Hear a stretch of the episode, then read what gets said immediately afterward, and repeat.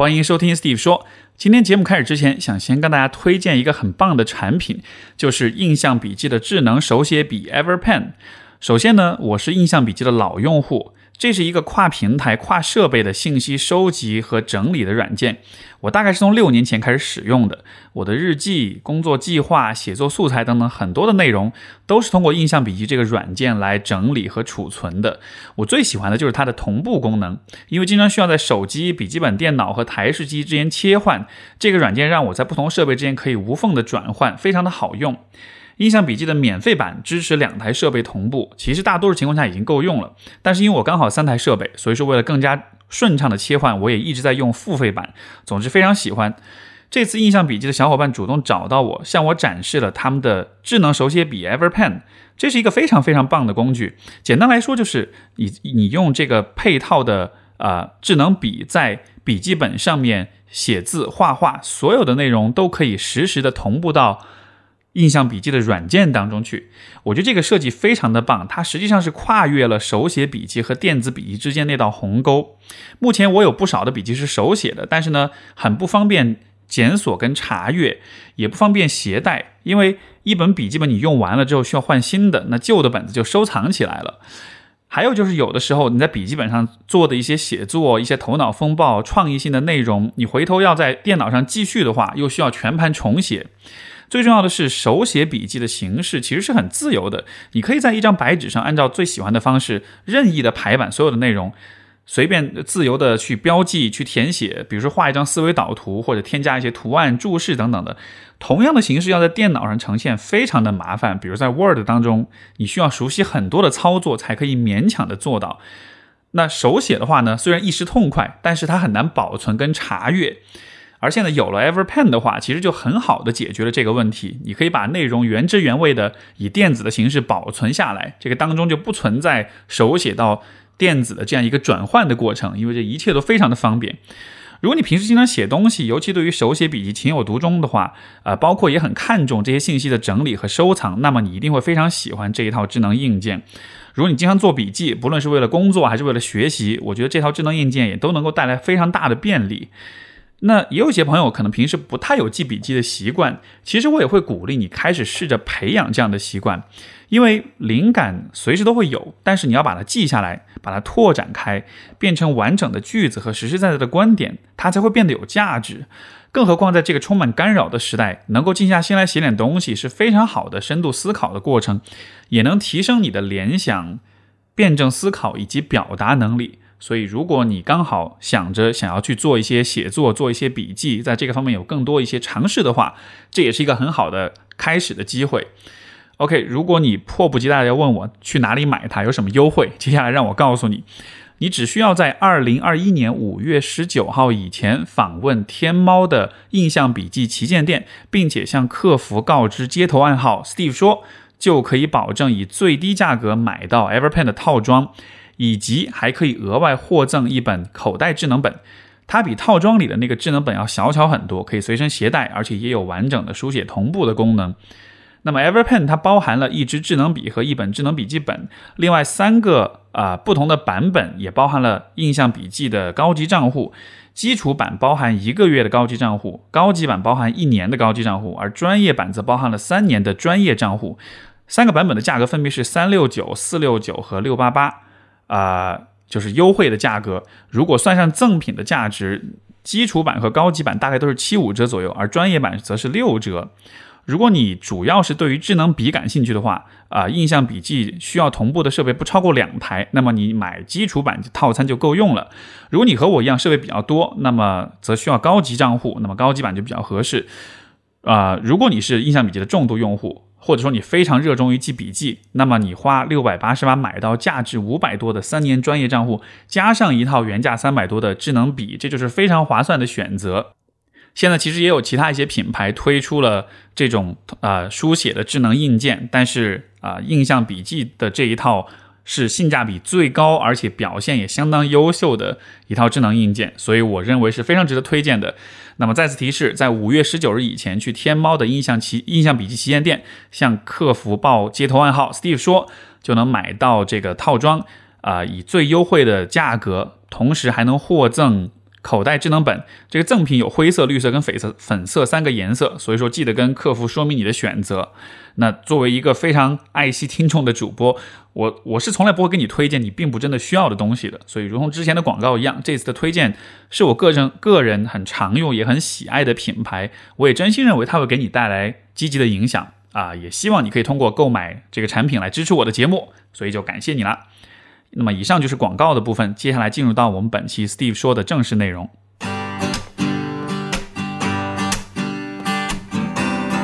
欢迎收听 Steve 说，和我一起拓展意识边界。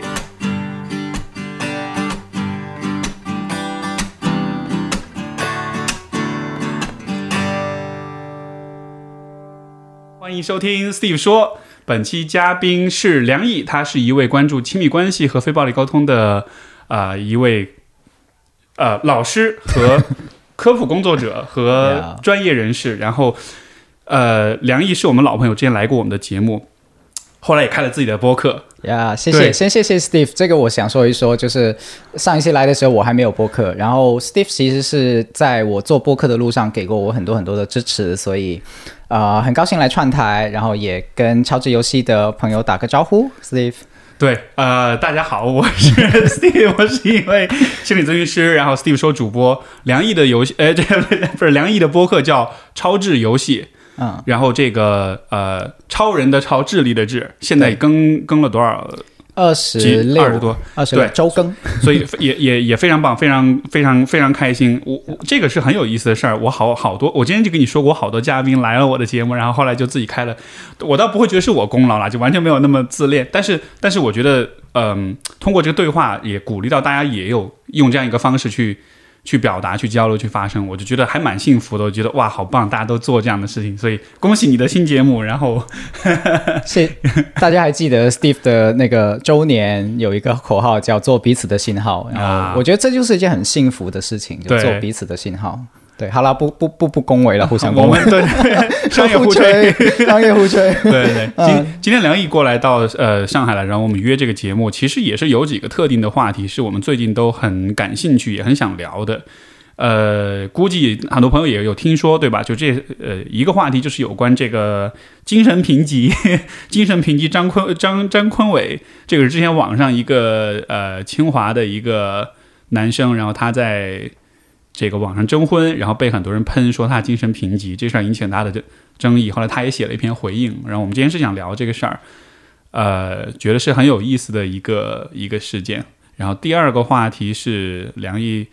之前介绍的一个纪录片，这个纪录片在 B 站上可以看，叫《动起来》，然后讲的是以色列籍的一个。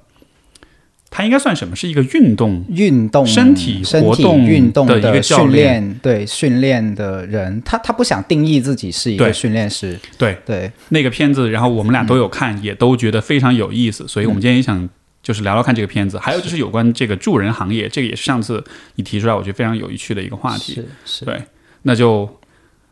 先说你是怎么关注到那个张坤伟那事儿的？呃，我我有一些朋友在转发。然后，尤其是一些关注性别议题的朋友在转发，然后，嗯，也有人相应的在转发张坤伟的那个自己的回应。然后，其实我自己因为是没有微博的，也没有知乎，也没有豆瓣，所以我是辗转的透过朋友圈知道了这个事情，然后再去回看张张坤伟的那个回应。嗯。就我必须说，网络上面的很多的舆论，有的时候我是跟进不及的哈。所以这期节目我其实并不是来去说啊，我知道了这个事情的很多真相，或者说我我我知道了足够多的资料，想给谁翻盘哈。呃，我想延，我想关注这个话题的原因，是因为我自己做亲密关系教育，然后我就看到有很多的人，其实在呃征婚或者征友这件事情上面是很苦恼的。呃，两个场景，一个场景就是当他真的要去做这件事情的时候，他怎么写啊？他怎么写？他会他会有一种感觉是怎么写好像都不对，或者是怎么写都好像不够好。对，所以，我我想或许可以谈一谈这个，因为这个是一个很有趣的，但是可能没有被讨论过的一个话题。就大家都对于相亲只有喜欢不喜欢，就要要么是可以，要么是憎恨憎恶这样子。但是我们没有关注过那些真正在这个处境里面要去做这件事情的人，他的感受是什么？或许这个是个形式，给到他很大的包袱，没有办法做自己。那这到底这个事情是怎么回事？然后第二个事情是我有关注到一些在交友软件里面的人也有相似的体验，就现在有非常多的这种 dating app 嘛，嗯，然后在上面其实你也是要去做展示的，就是展示你的照片儿，展示你的一些关键字，呃，让对方去选择你。就本身这个事情，这个行为成为了现在越来越多年轻人会去加入跟使用的一个方式，因为的确可能每个人的交际圈是有限的，那那很现实，所以就是，呃，可是参与的时候，我也有收到一些同学的体验，就是说我在那个里面也好像异化成了另外的一个一个人，或者说我也总是没有得到我想要的东西。所以张坤伟的事情，其实我觉得并不完全是我们在评判啊，张坤伟到底是真诚还是欺骗，还是这怎么样，还折射出来就是在这种形式下面，那那我们可以怎么去理解？嗯，这个我觉得是非常重要一个问题，而且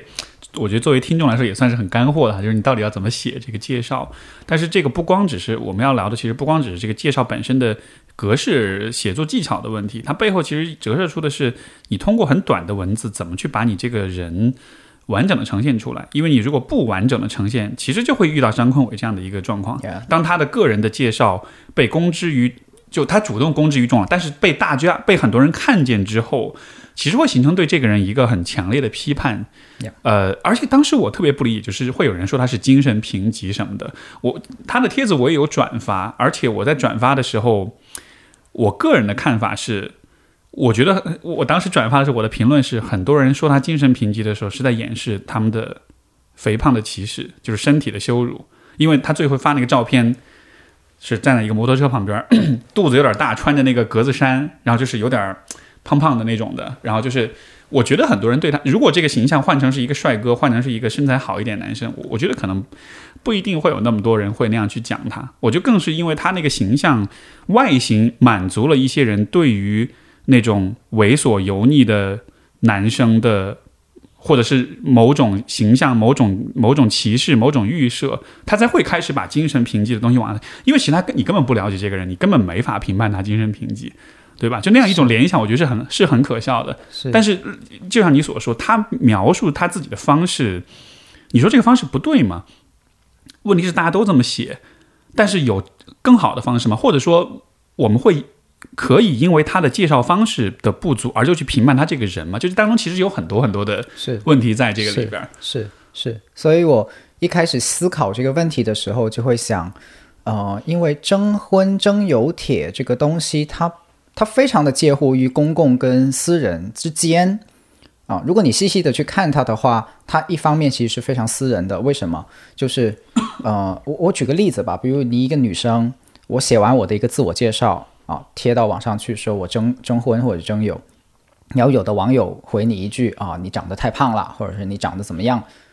可能你内心那个火就起来了，对吧？就是你又不是来征我的婚，征我的友，你那你凭什么要对我进行一个这样的说法呢？评判呢？我是来找朋友的，我是来找我的对象的。你既然不是来认真应征的，对，是不是你就可以闭上你的嘴巴，你就你就走就好了嘛？那为什么你要有这个表达的部分呢？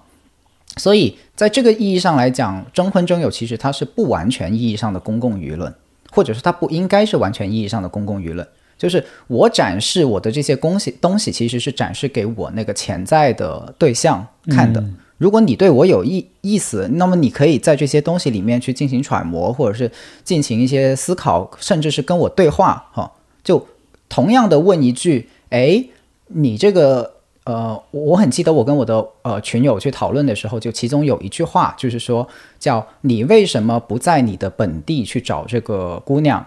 你要在其他的网上网网上全国范围内去找这个姑娘。我就说，如果这句话是已经跟他呃，就是就是在约会的女生在问他，跟你一个普通的网友在问他，可能你的含义是完全不同的。我作为张坤伟，我的反应可能是完全不同的。如果是已经在跟我见面的呃对话的女生，我的理解就是哦，可能你想去理解我更多，对，你想去了解我的生活更多，那这是一个良性互动。这是更能贡献给你们的关系，就是不管它最后走向继续还是走向终结都好，都是个良性的的互动。可是如果你不是想跟我有任何的关系上的进展的，然后你问这样一句话，可能他除了评判以外，也也就得不到别的信息，那就没有办法贡献到给。就我的人生观是这样，就是人与人沟通是为了什么？可能就是为了让这个世界更好，或者是让彼此的人生有更美好的东西。可是我发现，不是所有的对话跟沟通都有这个，都有这个流向。我觉得，当你就是把一我你的个人的信息以征，比如征友、征婚的时候啊，个人信息从个人的领域转转向了一种公共领域的表达的时候，嗯嗯，你觉得会不会当你这么做的时候，其实就是把你自己放在了置于了一个。有可能被，虽然我们说不应该去评判，但是你确实会被评判，嗯，就是我们不能否认这样一种是。事实。是，虽然理论上我们觉得你既然你只要你是不感兴趣，你就不该去评判，对吧？但是你就是会被评判，而且尤其是在你看，比如说他是他在豆瓣上发的贴，相比于如果你是在一个交友软件上的话，因为因为交友软件那种交流机制决定了没有陌生人会无端的来评论，是。只有对你感兴趣的人，比如说一个软件，它是两个人得互相点赞，然后你们才能聊天儿。这样子才能开始开始聊天，在这样的情况下，好像就是就感觉像是更安全一点。但如果像微博、豆瓣这种公开的平台的话，虽然我不想看到这样的事情，但是你就是会是。遇到很多人的评判，不管是男是女，不管你怎么去写，是。所以我觉得这样做本身的风险，就是可能是大家在交友的时候你需要意识到的，是是需要注意的。就是呃，如果你从一个呃，发布这节这这种信息的人的角度上来说，呃，或者说，嗯，我我觉得你说的对，就是我们现在有的时候会低估了自己暴露在人众人前的这种危险，尤其是像豆瓣或者微博，它是一个全国性的平台，也就是说，如果你一旦火了，那么可能你从就你从来都没有做好准备，呈现在几百万人面前，我才没有。没有什么人，没有人能准备好，准备准备好，对吧？对，是个很可怕、很可怕的现象。就工人体育馆才五万人，你想一想，就几百个工人体育馆的人在突然间在看着你、盯着你，那个是很可怕，没有人能准备好的一个事情。所以，呃，有一些平台它的限制性，比如像微信，它的限制性就比如说你、你、你，比如说你写了一篇公众号的文章，它会能让你不不把某些评论放出来。对。这种其实是有一定保护性的，在这个场景下面，它是有很强的保护性的。但是微博不是，微博是只要我留言，那马上就显示。所以，的确你提醒了大家说，如果我们做这样的呃公开征友的时候，包括其实是像公开找室友，呃，公开呃寻人，哦，就是但凡这种像在公共环境里面去有呃有所求或者是自我呈现的时候，它。的确有可能面临着巨大的风险，是。而且你会不会觉得，现在这个时代，其实自我的披露跟暴露，它其实成了一种 norm，成了一种一种常态。发朋友圈、自拍，就是一定程度的自我暴露，像是每一个参与现在社交媒体的人，他必须他理所当然要做的事儿。但是。呃，大多数时候不出问题的时候，我们会觉得这种这种情情形是 OK 的。但是，一旦因为某一个事情，因为某种偶然，你的生活、你的隐私暴露在了可能就几百万人面前的时候，那样的一个场景，我觉得你是没法去预测会发生什么的。而且，而且在那样一个场景里，人与人之间那种关系啊，那个逻辑和现实生活其实是完全不同的。因为现实生活，你不会因为别人看到你发照片，不会说“哎，你你怎么这么丑”或者“你怎么这么胖”什么的，他不会对着你，对吧？冲着你的脸说。但是网上的话，人们是会非常 OK，就是把最刻薄的、最攻击性的、最糟糕的语言扔到你脸上的。嗯，我记得你的 newsletter 里面有一篇文章，就谈这个，对对对，呃，匿名社交就缺缺失了很多的 抑制性，就本来本来你的某些。暴力的行为，或者说某些很可怕的伤害到可能可能伤害到别人的行为，你是被压抑住的。但是在这个特定的网络环境里面，这种社交媒体的环境里面，它是会不断的被强化的，或者是能释放出来的。是，所以，我我猜互联网过去我们会想象一种，呃，所谓叫做无限自由的、无限宽广的互联网。但是现在我会更憧憬一个更加有秩序的互联网。这种秩序并不是那种啊一一个铁腕就把大家管起来，让大家把让大家闭嘴，不是，而是这种秩序体现在我们怎么知道在某个时候不呈现某些声音。其实是对某个人的保护。嗯，我不仅在说张坤伟哈，我说的是所有可能在很多的经历中，我们一再听到说，哎呀，是某个人怎么怎么样就被网暴了。你你没有没有人能够去跟几万个网民去解释，你们希望你们有多一点同理心，去慢慢的去去理解这个事儿。他那个行为已经出来了，那是不是我们有一点责任，作为在这个平台或者说我们去推动这个平台的的其中一个力量的人，去让我们至少在思想上意识到下一个时代的互联网，呃，不是这种无限自由，对不是这种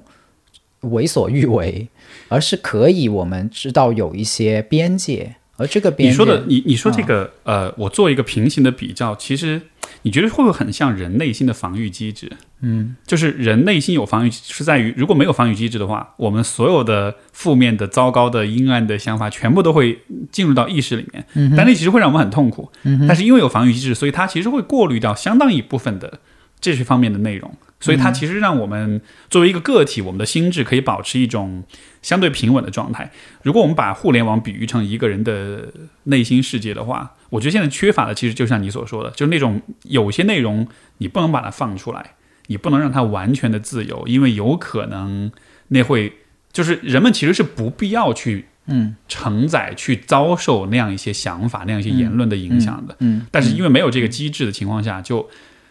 嗯，你就得 你就得直面很多很可怕的事情。我同意。我做一点点延伸，就是呃，有的时候我们是可以意识到，我们脑袋里面最想冲口而出那句话，其实不是我们最想说的话。对，就举个例子，比如像有些人在在最生气、吵架的时候，突然间脑袋里面出来一句话，叫做“原来你从来都没有爱过我”。然后，如果你没有意识到这句话其实是假的，或者说它的它非常的不符合实际情况，你冲口而出的话，那对方就会觉得天哪，就是对，就有可能这个话他只是想去去去匹配你当时那个情绪的激烈程度，是但是你可能不知道怎么表达，所以你用了这样一个听上去很夸张的，但实际上你并不真的想表达这个意思。完全就是这样。就是我们跟情绪上来的时候，我们情绪会推动那句话出来。对，但是那句话其实只是你情绪的一个代表，它不是代表你最想表达的。可能你最想表达的事情是，我已经被忽略很久了，我特别希望在最近有一次跟你的深度的交谈，跟感觉到你对我有关注的 一一一次约会，这样子。但是人们并不总是像这样子 这么的克制和这么的理性的。我不嗯把那个理解为克制，我会用另外一个词，我把它叫做转化。啊哈，就是我们以前的理解可能是对于心理，就是呃，要么就是随口说话，要么就是自我压抑，就好像只有这两个选择。而我的感觉是，其实我们中间缺乏一种练习，或者是缺乏一种你把它叫教育也好，或者叫训练也好，就是我们怎么去转化这句呃听起来想脱口而出的话。嗯，就是很很难哎，很难难哦，我觉得是很很难的。哦。就是如果就哪怕是我们自己做这样工作，但是你我自己在我的亲密关系，有的时候我也会啊忍不住，很难 很难很难很难，嗯，对，嗯，有的时候会花时间，就是有的尤尤其是当你脱口而出那样的话以后，可能你发现那一刻东西有宣泄掉了，然后你的能量回来一点，然后你再平复一点点的时候，就说啊，对不起，其实刚才那句话不是这个意思，这也是可以的。我经常说这也是可以的，不要强求自己说做一个已经超越了动物性或者超越了内心的那种直觉反应的人，是可以允许自己有有事后，因为你那一刻肯定也是因为积累积压了很久。然后实在是忍不住了，然后就要冲口冲口而出，然后理解自己嘛，理解自己在那个时候的那种压抑，然后那种难过。哎呀，好像我们延伸到了一个非常心理学的哎领域里面。就是其实就是你刚才这一点，我觉得再回过来，我们再来看，比如说比如说为什么像我在网络上的话会有这样的这种很攻击性、很负面的言论，其实恰就像你所说的，可能对有些人来说，他他有很多想要表达的东西，他有很多挫败，有很多的这个怨言，他又没有支持社会支持的体系，他又没有可以表达的渠道，嗯，包括他也没有这种教育、这种意识。然后可能他承受的压力，他遭受的痛苦，可能是也是非常大的。在这样情况下，有这么一个互联网或者是某一个言论平台、社交平台的存在的话，我觉得站在那样的人的角度，网络上的匿名的去攻击别人，就我不认同这种行为，但是我觉得那对于这个人来说，那确实是一个 合理的一个发泄的地方，或者说一个表达的地方。尤其是当这件事情本身在某些道德的或者是非的伦理的层面又构成了一定的正当性的时候，你其实就更有理由去把你自己的情绪在那个事情上去发泄出来了。是，所以我不会说什么，哎呀，现在的网络都充满键盘侠什么的。你想一下，最近不是有一个事情，就是那个卡车司机对被罚了北斗掉线，罚了两千块，然后哇，那个是这个很大的悲剧。对。可是你想一下，那些突然间在网络上面所谓叫喷你的键盘侠，可能就是像那个司机那样的人，他突然间在生活里面莫名其妙被罚了啊钱或者是遭遇到了很糟糕的事情，然后可是那个事情是他没有办法反抗的。没错，然后他他可以做的事情，可能就是到网上去看一看东西，然后看到逮着某个事情，他是觉得很很有情绪的，他就他就他就回一个攻击性的语言，或者叫做说发泄性的语言。那我当想到这样的时候，我的想法其实是更温和了，就是我更理解了，在这个社会图景里面，其实有很多的人是受苦的，嗯，或者说有很多的人，他有很多真是积压了很久的难言之隐，他不是疯子，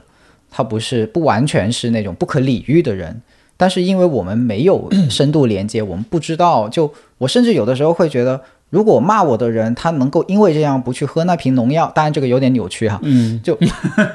就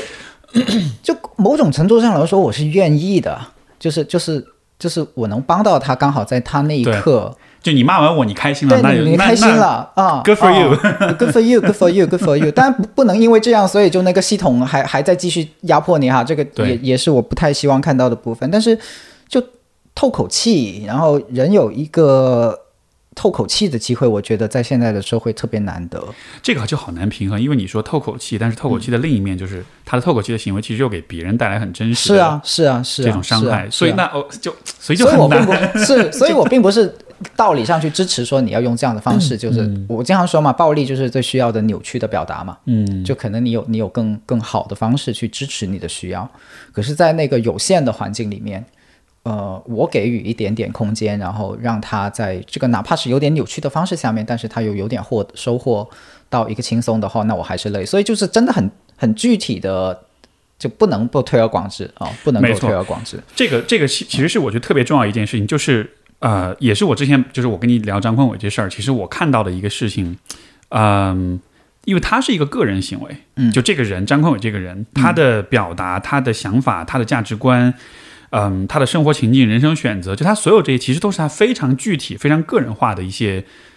一些内容。而当这些内容被拿到网上讨论的时候，其实就去个人化了。就是 就是在评论他的人是脱离了他这个人的具体性跟独特性去评论的。在这样的情况之下，我当时其实看到这件事情，我心里面是会有嗯，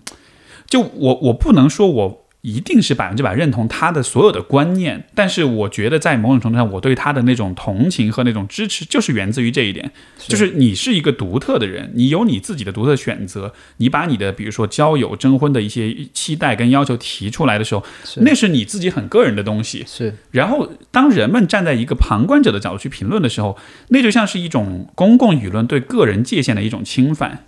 就是就是，我喜欢我我举一个可能也许大家更容易理解的例子，比如说你有某种性癖好，嗯，这种性癖好在所谓的主流的舆论看来是有点变态的，有点 crazy 的，有点疯狂的。比如你就喜欢 SM，对吧？或者你喜欢你有恋足癖，嗯。但是如果你跟你的伴侣之间，你们你们都喜欢这个，你们因此能达到一个很和谐的状态，能够因此享受很高质量的生活，我觉得是完全 OK 的。但是这一个事情，如果你把它脱离这个个人的语境，拿到公共的舆论里面去讨论的时候，它就非常非常容易被妖魔化，非常非常容易被被诋毁、被侮辱、被批判、被视作是一种很不可理喻的存在。所以，所以就是我在这个事情里面看到，我觉得后来他发文写的那些东西，我更多的不是说他写的东西多么的有道理，我更多就是在于看到的是一个个体，他在试着，他其实是在为批评他的网友提供一个。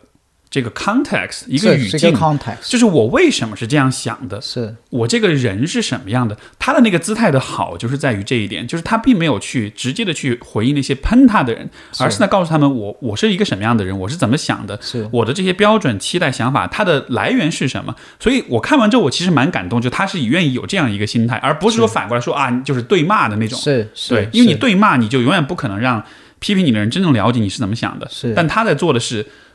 他反而是更多的去告诉大家，我这个人是什么样的，我为什么有这样的观念，就以以此让大家能够更把他对他的理解建立在对，就是他这个人的个人化的这个语境里面。这个其实是我觉得还蛮，真的是蛮 respect 一点的。我也很 respect 那一点，尤其是他提到说，你想象一个男孩子，呃，从小可能没什么机会去、去受到相应的教育，因为我自己就是推广亲密教关系教育的人嘛，所以这点其实很有共鸣的。就是说，呃，如果我们觉得某些男孩子不懂得怎么跟女孩子相处，呃，甚至想透过摸别人的手去就这种很扭曲的行为，那么我们回过头来想，我们有别的方式去支持他们吗？我们有相应的学校里面有任何的教育是让他们去理解怎么样跟女孩子说话吗？交往吗？而不仅仅是说早恋禁止，早恋呃一定是要打掉的哈。对，那那我们不可能去去有一个好的生态嘛，所以他等于是超越了自己去呃看这件事情，以及跟大家一起去看在系统中的，就是我们作为在这个系统中的每一个人，我们怎么看这个困境里的每一个人。没错，所以这个是我很 respect 的部分，然后也是引导我回呃去看呃，比如在相亲系这这个，如果把相亲看作一个系统的话，它里面的每个人在这个格式里面，他有他有没有真的是表达到自己，或者是做到自己，或者绽放到自己，嗯，就是这样。其实我觉得这个提出一个非常难的问题，就是呃，我个人觉得很复杂一个问题，就是你看相亲本身它就有它的很明确的目的性跟功利性在里面。嗯哼，呃，你也需要把你很私人、很个人的想法跟期待暴露于公众面前。嗯，这是否意味着在一定程度上，你的个人表达就一定是会被脱，就是会脱离你的个人的那个语境的，会被放在一个相对，就是可能更去个人化的一个。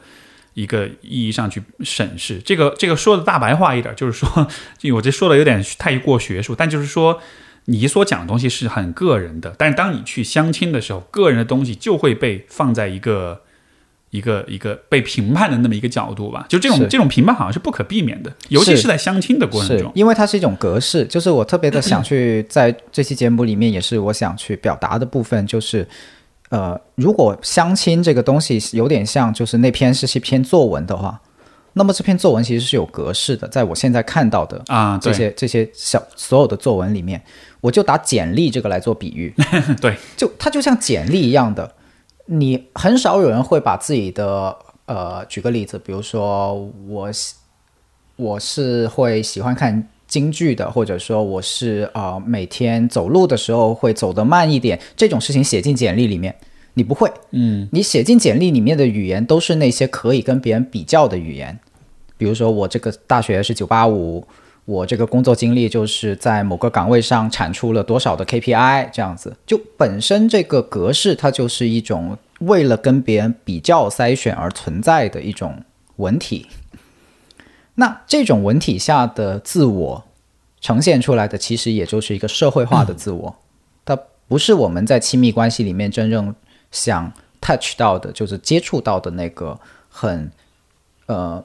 非标签化的自我，对，而且它是一个很，我觉得是一个很资本化，就是资本主义世界的那个完全是这样。就是 如果你你你看相亲阁或者怎么样子，就是更极端了，那可能就是你几套房，市场化的那种对吧？对吧？就是就是你会看到很多征婚里面，的确他们没有办法回避，就是你很很很少去看到说呃完全不不要那个部分。我猜其中一个原因，当然是因为有些人他觉得婚姻其实很大程度上的确就包含一些这样的元素的匹配，就是所谓叫硬件啊硬件的匹配。呃，他们是这么样去理解亲密关系的，以及在最初的选择筛选的过程中的一些双向选择的。呃，我并不是说这部分是不对的，要完全舍弃的，我只是说这种文体、这种格式就会完全遮蔽掉了你的那个个人性的部分。就你不能只有这个，对你不能只有这个，嗯，你你挑这个的话就，所以我对那些什么呃，透过大数 据给你速配一个呃你的另一半，然后成功率更高，我我我是我是非常怀疑的。就这种配对，呃，因为它只能基于你的外外在数据去去配对。当然，如果你有更深的什么基于你所有的生活的表。表达什么的再去做，那个是另一回事啊。现在完全做不到那样那样子的部分，它只能依据你的一些硬件，或者甚至那些标签都是你自己选的，然后再去做这样的匹配。就这个程度的人工智能匹配，我觉得匹配出来的其实就是现在我们这种相亲观，或者说现在我们这种对于找对象的匹配上的概念，就是最初的我们谈恋爱的时候可能会看的一些东西，类似于啊对方的一些硬件条件啊，然后所谓的兴趣啊，但是你。谈了一段时间以后，你就发现，其实让两个人能不能走下去的东西，完全不是那些，没错，而是另外的一些东西。你说那个匹配，就是我其实之前会对 Facebook 在开始做这个 dating 的这个大数据的匹配，我就会觉得很兴奋，因为它的数据就是比。这种条件更深的很多，因为因为对于老外来说，他每天在 Facebook 大量的互动，他记录大量的数据点，他对你这个人其实可以建一个非常完整的模型，对吧？就所以我不知道，也许有一天那个那个当他这个发布之后，看看它的效用如何。但就刚才你所说这个，呃，我觉得这也是一个很难的挑战，就是说，一方面我们知道这样的匹配，这样的这种很市场化的语言去描述一个人，显然是去人性化的，包括。我不知道你这次有没有机会，但下次你来上海的话，你可以去人民公园香菱角去去感受一下那种那种令人窒息的那种氛围。就这个确实很令人压抑，但是另一方面就是，呃，我觉得很多现代都市年轻人的现生生活现实是他确实没有那个社交的机会跟精力，甚至有时候是没有那个勇气。是在这样的情况之下，你你你你只能依赖这种比较。机械化的，或者说比较理性化的这种方式，就好像是说，如果你不这么做，那那 what else？那你还能怎么选？在这样的情况之下，我有一个观察，或许可以补充给你这个问题，就是因为我我自己有长期追踪一些相亲平台上面的这些小作文的观察习惯，我恰恰是观察到那些愿意把自己非硬件的部分给写更多的人。他在那个评论区，包括在关注他的那个阅读量，是会明显的高，以及那个评论区会友好很多的。就是反而是那些端着，然后故意把自己的图 P 得很漂亮，然后把自己的各种的呃个人信息，就是你你明显感觉到在里面有一种我要把我自己说的好一点，那种好当然是带着一些。呃，社会化标签意义上的好啦，就比如说我的我的我的事业有成一点哈，或者是我我呃贤淑一点哈，就是往各种的社会化方向去要求的话，其实别人是能看得出来的。嗯，然后反而是那些在介绍自己的时候有多说一点自己的局限性，多说一点自己的脆弱，然后也多表达一点对于对方的同理心。的这个部分的人，他受到的青睐程度反而会更高更高。嗯，所以如果你从一个技巧性的角度来讲，我我我我我会觉得，或许大家可以尝试着放掉那种我来写这个小作文就是为了收我的，就是秀我的优秀，然后因为我足够优秀，所以对方才会选择我的这个潜在的前提，就对方不一定是完全在比对谁更优秀。你觉得这会不会也是说，因为我们在写作的时候，其实我们会想象你的读者是谁？嗯哼，如果你写的东西是一个，比如说是那种要证明自己很优秀的一个这样一种文风，这样一种思路，你同时也就在想象那个会读这篇文章的人是一个在审视你的人，在在比对你，是啊，就像是公司的 HR 在在筛简历一样，是是是。但是很有趣的是，当你这么写的时候。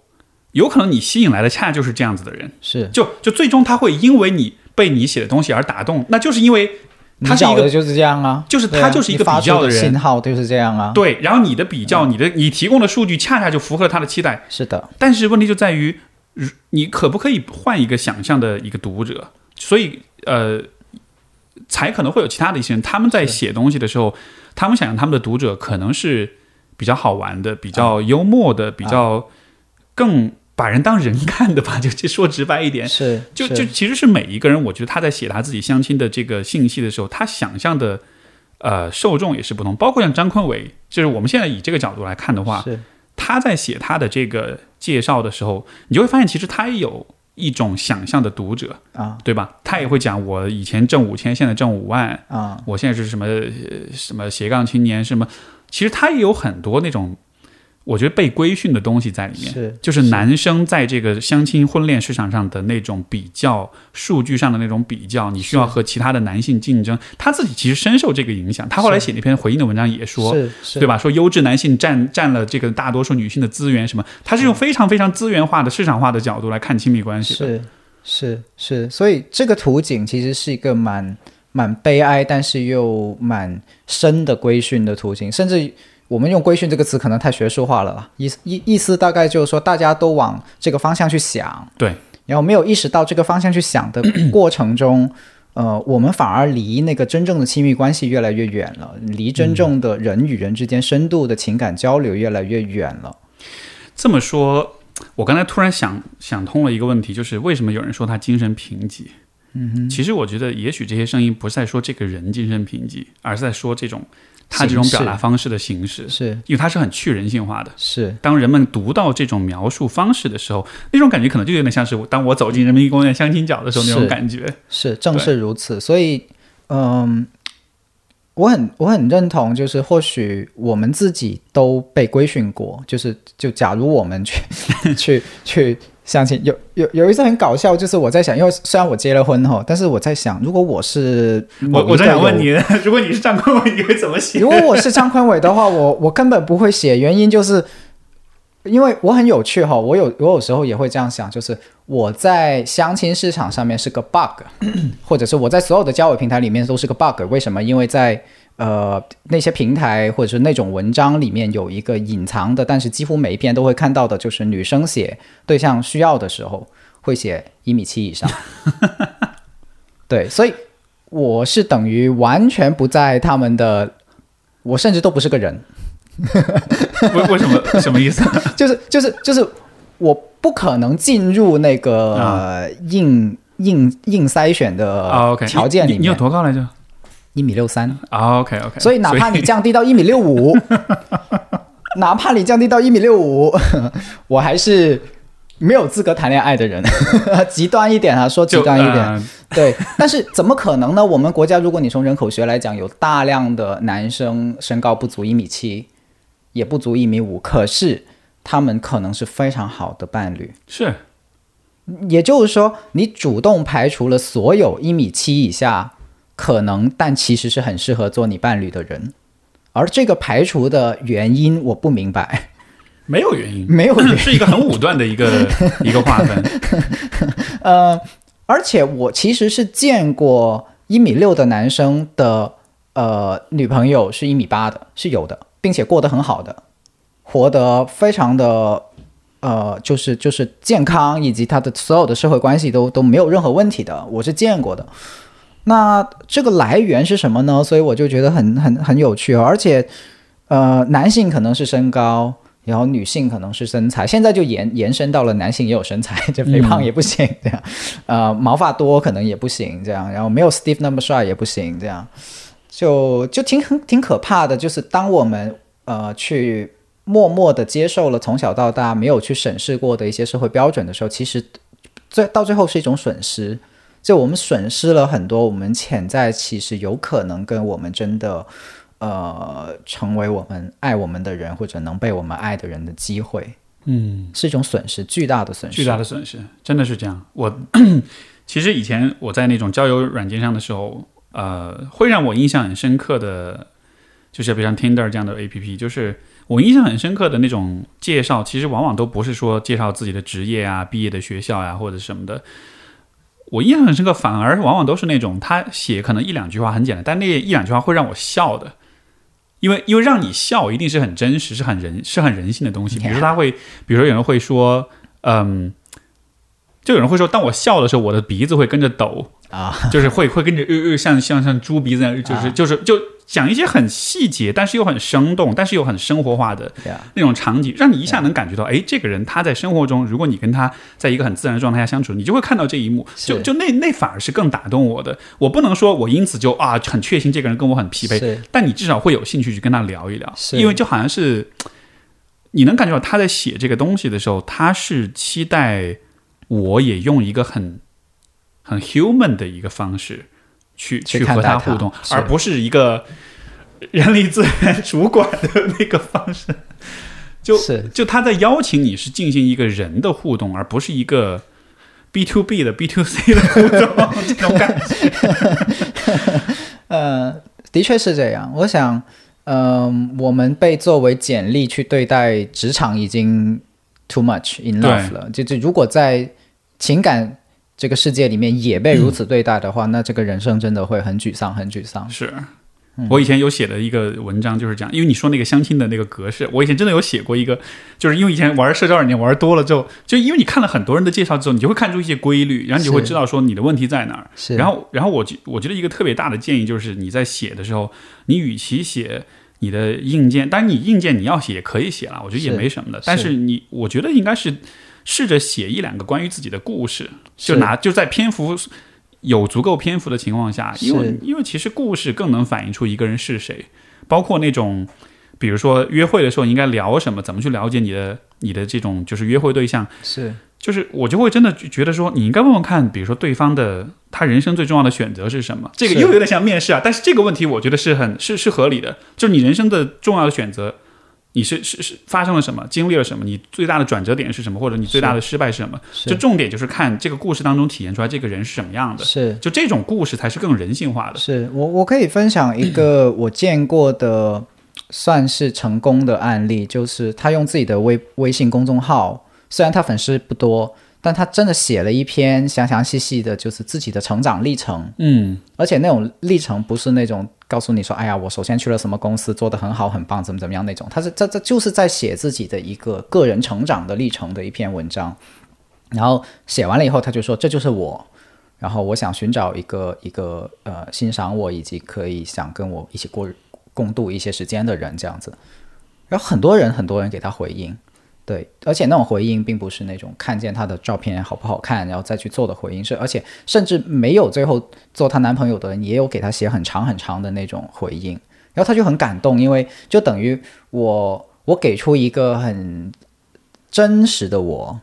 然后我也得到了很多人很真实的呃橄榄枝，对，然后她从中也最后找了一个呃男朋友，然后因为我有跟她很长时间的陪伴，她也是我的朋友，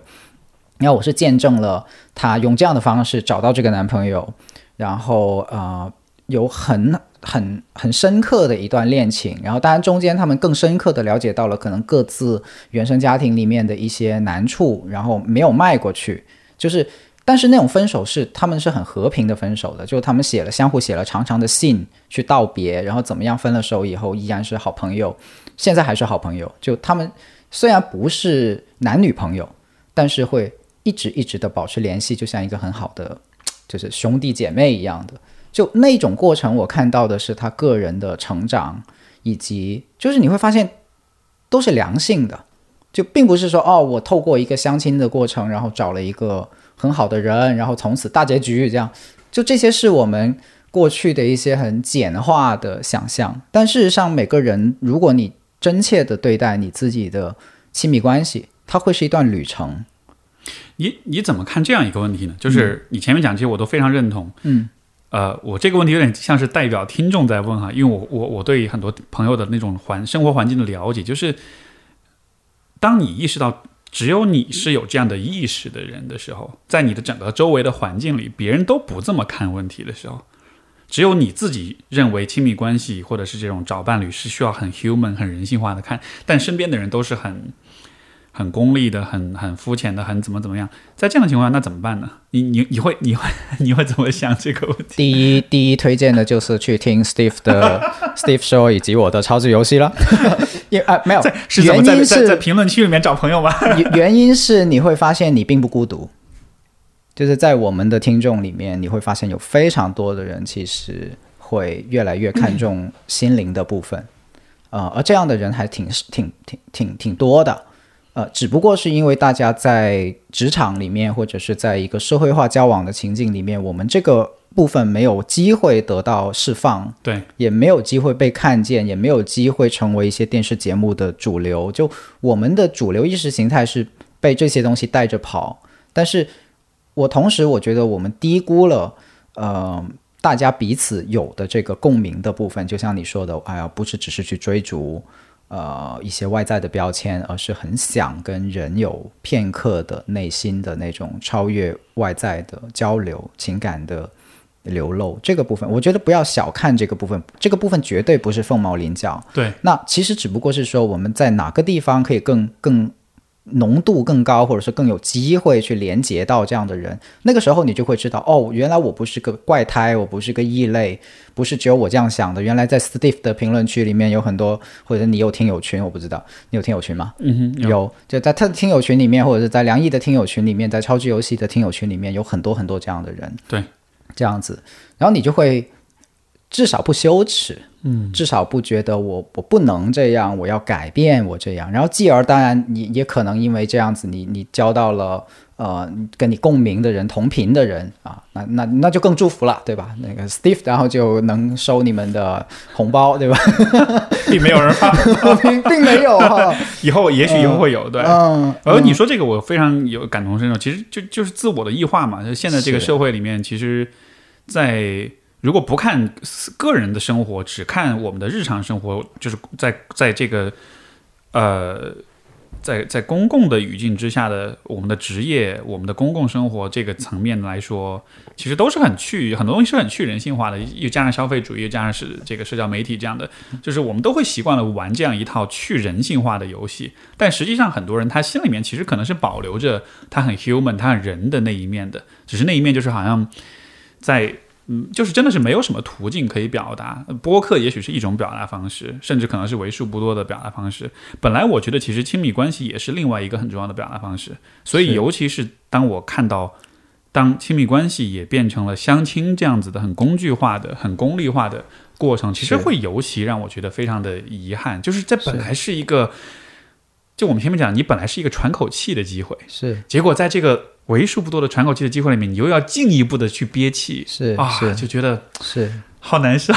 然后你谈到这个，我也突然想起来，就是我也想喊一下话，就是因为我不知道听众里面有没有一些是投资人，或者是做互联网平台的，呃，或者是产品经理什么的，或许你们可也可以往这个方向去想一想，就是大家其实已经有这个需要了，有这个需求了，只不过现在我们已有的互联网产品，或者说已有的资本的导向，呃，都只是导向一个这样子的玩法。那有没有下一种玩法是可以让这些需求给释放出来？就是我总觉得我们现在谈的东西跟技术跟资本不完全是对立的，对，呃，只不过是说他们还没有理解到这个世界的存在。就有没有一种相亲工具是让张坤伟可以不用这个方式去呈现自己，以及不用这个方式去跟别人交互？哈，这这个不就是产品经理可以想象的。下半场的事情吗？就当你在填你的自我介绍的时候，填的不是你的学历，呃，也填你学历是不是你要填也可以填，但是你嗯在在此之外，你填一点体现你这个人的东西。啊、这只是我们想到的部分哈，或许他们还有更多的想象。其实完全是可以有的，对吧？嗯你你嗯我随便瞎想，比如说，比如说在注册的时候让你写你你，比如说你带在身边最久的东西是什么？嗯，比如你让你印象是最深刻的一张照片是什么？嗯，对吧？比如说你对于你来说最重要一个人，你跟他是什么关系？你们之间发生过什么事儿？嗯，就就哪怕是多一点这样子的问题，其实你都是可以帮助所有人把他的人的那一面更多的展现出来的。是而且反过来，其实你的匹配量也好，你的成功率，我觉得肯定是会有帮助的。是大家的至少大家的满意度是会提高，不会再觉得说哇这个平台好精神贫瘠。是，甚至甚至我们可以想象有一个呃这种相亲平台或者是产品，它可以让一个人不止在找对象这个问题上有收获，他可以在自我觉察上有时候。举个例子哈，比如我我带工作坊的时候有玩过一个游戏，就是让大家去画画画，呃，来表达自己是谁。我是故意把文字、标签、职业这些东西都都搞开，意思就是说，你介绍你自己，你先把这些，呃，我干什么职业这些东西先挪开，那你还是谁？嗯哼，你就不断不断的去问你是谁，你还是谁？除此以外，你还是谁？比如说，可能一个一个人来，他就说啊，我是个妈妈，我是个家庭主妇，我是个会计。就在他原来的世界里面，这些标签把他、把他把把他给绑住了。他可能很少机会去想过，那除此以外，我自己还是谁？所以，如果这些，我我总说，亲密关系其实是你探索自己的一个旅程的起点。有的时候，那这些相亲软件或者说这些交友平台，你可以透过怎么样的一个方式去推动大家去想回到自己，去审视自己，就是给个人成长这件事情做一点做一点事儿。这个不一定跟你的资本是相违背的。没错，没错。那 Why not？是，其实是需要大家更多的去把自己作为一个人的那个故事，就是讲明白。是，就是当你在当你应该去讲你这个人的故事的时，候，你不应该用标签和硬性的数量化的标准去填充、去替代，是，而是真的应该是讲关于你这个人的。就像你前面讲那个公众号，是对吧？你把你这个故事说圆了。而且我其实想到这儿，我一下意识到，不管是我跟我太太的。恋爱关系还是我父母的恋爱关系，最终是怎么走到一起？其实都是讲故事。我妈当年就是听了我爸讲他们家文革时候被搞得很惨，家庭的那种痛苦、那种不幸。他就是被这个故事打动了，嗯哼，他才在一块儿的。我就是跟我太太讲，我从小到大我这种成长的经历的不容易，各种各样的创伤什么的。然后讲完了，他觉得我不容易，他在跟我在一块儿，就好像是，就是就是，其实故事是这种是很 powerful，是很有力量的。他其实非常能抓住人心，是他其实会比什么学历、收入、三高，我觉得是更加有吸引力的。人类就是个故事嘛，对，是，啊。所以，所以，所以回到张坤伟这件事情上，我觉得可能也是一个蛮好的提示，跟大家在说，就是有可能精神贫瘠确实存在，但可能不是这个人，嗯而是我们讲故事的方式本身是。所以，嗯，我我感觉这个算算是聊出了一个还挺好的一个结局哈。到大家到最后对所有人都保持了一种理解跟宽容的态度，哪怕是批评他的人。最后就祝所有人的故个人故事都能被看见，或者是有机会被被看见、去欣赏、去理解。嗯，OK，接下来我们再说一说，呃，动起来，动起来，动起来。这个这个片子就是大家感兴趣可以先去看，你可以先暂停，然后听去看片，这样我们后面聊的东西你会更了解。在 B 站上搜“动起来”，对，然后这个。主人公的名字叫 Ido Portal，I D O P O R T A L，你搜这个就能搜到，是有中。我们也会放在 Show Note 里面。对对对，Show Note 里面也会写。对对，呃，你你能跟大家说什么？这片子你你看到的，你你觉得这个片子是关于什么的？这个片子是讲运动的，当然它这个运动跟我们纯粹现在理解的这个运动非常非常不一样。比如说我们现在看到的运动，可能要么就是比赛竞技性的。啊，就是呃打篮球，呃骑自行车，或者是拳击，然后呃，要么另一种运动呢，就是所谓叫健身，哈，就是我要练的怎么样的身材。而 e d Portal 这个运动呢，它是在讲一种无目的性的运动。好，嗯，怎能说详细一点呢？就是它会有很多的动作，在让你的身体更自由的，没有没有一种拘束性的，呃，这种情况下再把它动起来。呃，甚至他在他片子里面有一个人，他的下半身都没有了。对，然后，但是他那个人在不停的运动，就是就是在各种呃情况下都可以运用自己的肢体跟肌肉在动起来，所以他这个片子的名字非常契合，呃，他整个片的精神，或者说甚至是 Edo Portal 做的事情的精神，就是动起来。那有的人说，为什么要动起来呢？他这个片子就告诉大家，可能我们生活里面非常多的身体的动作，它它是被规训的，它是被压抑的，是被。举个例子，比如说你每天上班走路，呃，你不是为了走路而走路，你是为了快一点能走到某个地方去，所以而走路啊。呃，包括有些人他可能没有意识到自己已经在沙发上坐着去看电视或者是上网很久很久了。而这个动作本身是让我们的肢体越来越僵化的。他用了这个僵尸啊，the zombie，嗯，这个来打比方，我觉得很形象。就是我们的很多动作其实是像呃 the zombie 僵尸一样的在动，而没有去展现出来我们肢体的这种自自由性，就自由运动。所以它的运动是一种自由运动。对，而这种自由运动其实是蕴含在我们的生命力里面的。而这个生命力，如果我们不去发现它，不去连接它，是，呃，一方面是会压抑，另一方面就是我们生命的很重要的一部分就被阉割掉了，甚至它会非常影响我们的呃生命质量。没错，嗯，他他这个让我印象特别深刻的就是，他说 “just move”，就是你要动起来，为什么呢？因为 because you can，对，because 因为你可以，对，就是你的身体拥有这样的机能，拥有这样的整个的这个机制，你可以这样动。你不这么动，只是因为你的社会环境和生活方式告诉你，你最好不这么动。是所以，所以就这种限制其实是人工的，是人为的，是它不是生理上的限制。是，就我们可能没办法飞，这是生理上的限制，但是你不能，但是你可以。比如说，他在里面教大家用那个波浪的方式。他说，因为人的脊柱是很柔软，所以你是可以像这种呃呃像这种 波浪的方式去去移动你的身体的。他说，为什么要这么做呢？其实没有任何目的，就只是因为你可以这么动。所以他说，他其实就是训练人们去做这个我们平时很不经常做的这样一个动作。所以当时那个画面就特别好玩儿。我有一个例子，或许可以让大家更理解，就是有人会有人会说啊，这个那无目的性，那不做也没有什么问题啊，不可以吗？这样，呃，我有一个朋友，有很好很好的朋友，他做了很多年记者，然后他写呃他写那些很深的调查报道，所以他经历过很多很悲惨的故事。就悲惨到什么程度，就属于他写写完一篇报道，他就要进医院，他真的要进医院去休养一段时间，然后才能再继续回到工作岗位上再继续写。然后有一段时间他真的崩溃了，真的不行了，他就在躺在家里面，他说我就起不来，我都差，我都怀疑我是不是已经要抑郁了。我猜那个时候如果他去做做诊断的话，也真的可能是一个抑郁的状态。然后他说，可是突然间我听到我的卧室里面有一个音乐响起来，可能是他的闹钟设置了什么自动的播放什么的。然后他就说，我就跟着那个音乐，我的身体开始在在动。然后动了一段时间以后，就像划船一样和游泳一样的，就就自由的动。他说，可是动了一段时间以后，我突然间发现我的心情完全不一样了。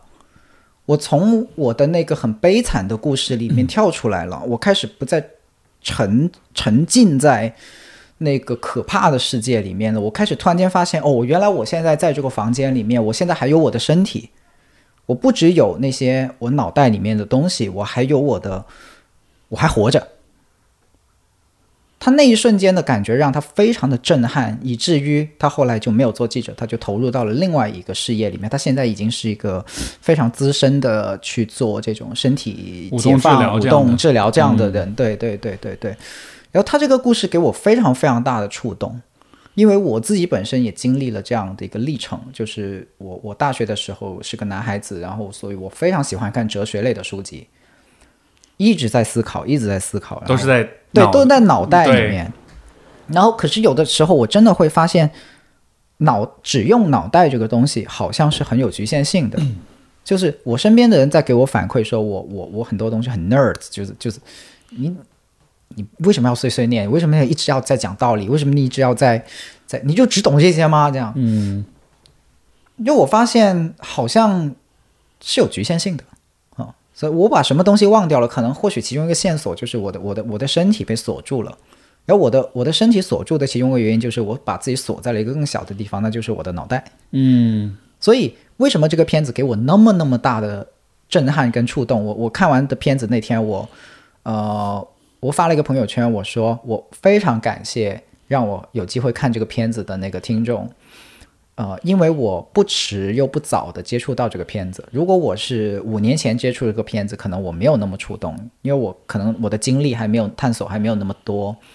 五年后我再看这个片子，可能我也没有那么触动。就恰恰在这个时间节点上，我有我有过以前对于自己局限性的一种理解，并且我做了一些事情去自我解放。然后到了这个节点，我就等于好像我完全听懂了 A 呃 A. d Porto 他讲的每一句话，所以我就说哇，真的很感谢你在这个节点上给了我这个礼物，让我去理解了到底我我过去的些很多的探索到底是什么。因为我是个男孩子，但是我有一次在一个呃很很怎么讲，就是一个营队里面，在跟那些人相处了七八天，非常非常的熟悉了以后，我开始跳舞，嗯，而且是在众目睽睽之下跳舞。有人说：“哎，跳舞有什么了不起？”我是跳了两分钟的现代舞，然后然后我把我那段舞发给了我一个好朋友，他是做他是做舞蹈的。他说：“你是不是受过训练？” 我说：“我从来没有受过训练，就直到那天之前，我都没有跳过舞。”然后他说不是，你绝对受过训练，不对。他说你的某些动作我甚至都想学。他说，然后我说天啊，怎么回事？然后对，但是我后来慢慢慢慢想这个事儿，可能是因为当你的身体有一些解放以后，你的创造力、你的那种艺术性、你的你的另一个自我被释放出来了，而那个自我是之前你都囚禁着他的。对，所以我用这个故事这些角度来。呃，跟大家分享为什么我看《e d b o r d 的时候如此的兴奋，跟如此的震惊，就是我们其实有多少人的身体是被囚禁着？没错，艺术的表达本来就是在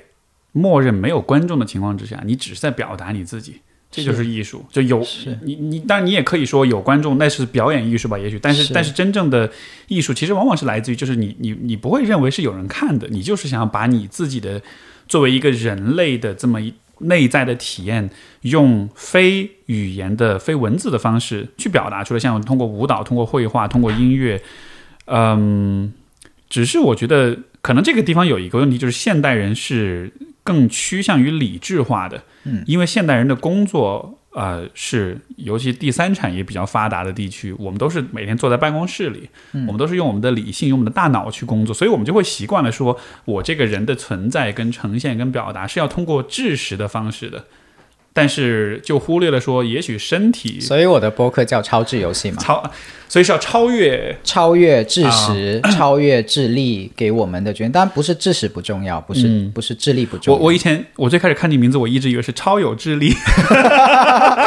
我说我操，好屌啊！其实是超超越它的局限性，就是那个只是其中一个部分。嗯，对，这个也是这个片子，我觉得他他用一个很真实的一个方式，让你看到说。哪怕是你的身体，哪怕是你做一些看上去没有实际功效的事情，但你在这个 move 的这个动的过程中，你其实就能体会到很多。也许你用脑子，也许一直都永远都想不出来的一些东西。是是是，我我的我看这个片子我也非常共鸣。然后有很多年就是练各种格斗的这种运动，然后有些人就会说你你是什么？你是很暴力？你喜欢打架吗？我说其实根本就不是，我完全是一个非常和平主义的人。我喜欢这些运动，纯粹就是因为最开始小的时候，其实也是我有很多的这种就是 body image issue，这种对自己身体形象的这种，不管是胖也好，这种自卑也好，也是像你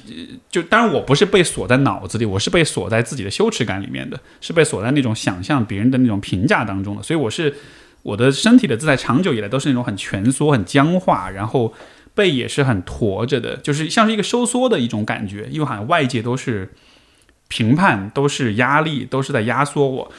在学这些运动的时候，其实就是把这个过程打，就是把自己的身体打开了。是，就是我用一个很张扬的、很进攻性的、一个很有冲击力的方式去去使用我的身体。我一拳打出去，一脚踢出去的时候，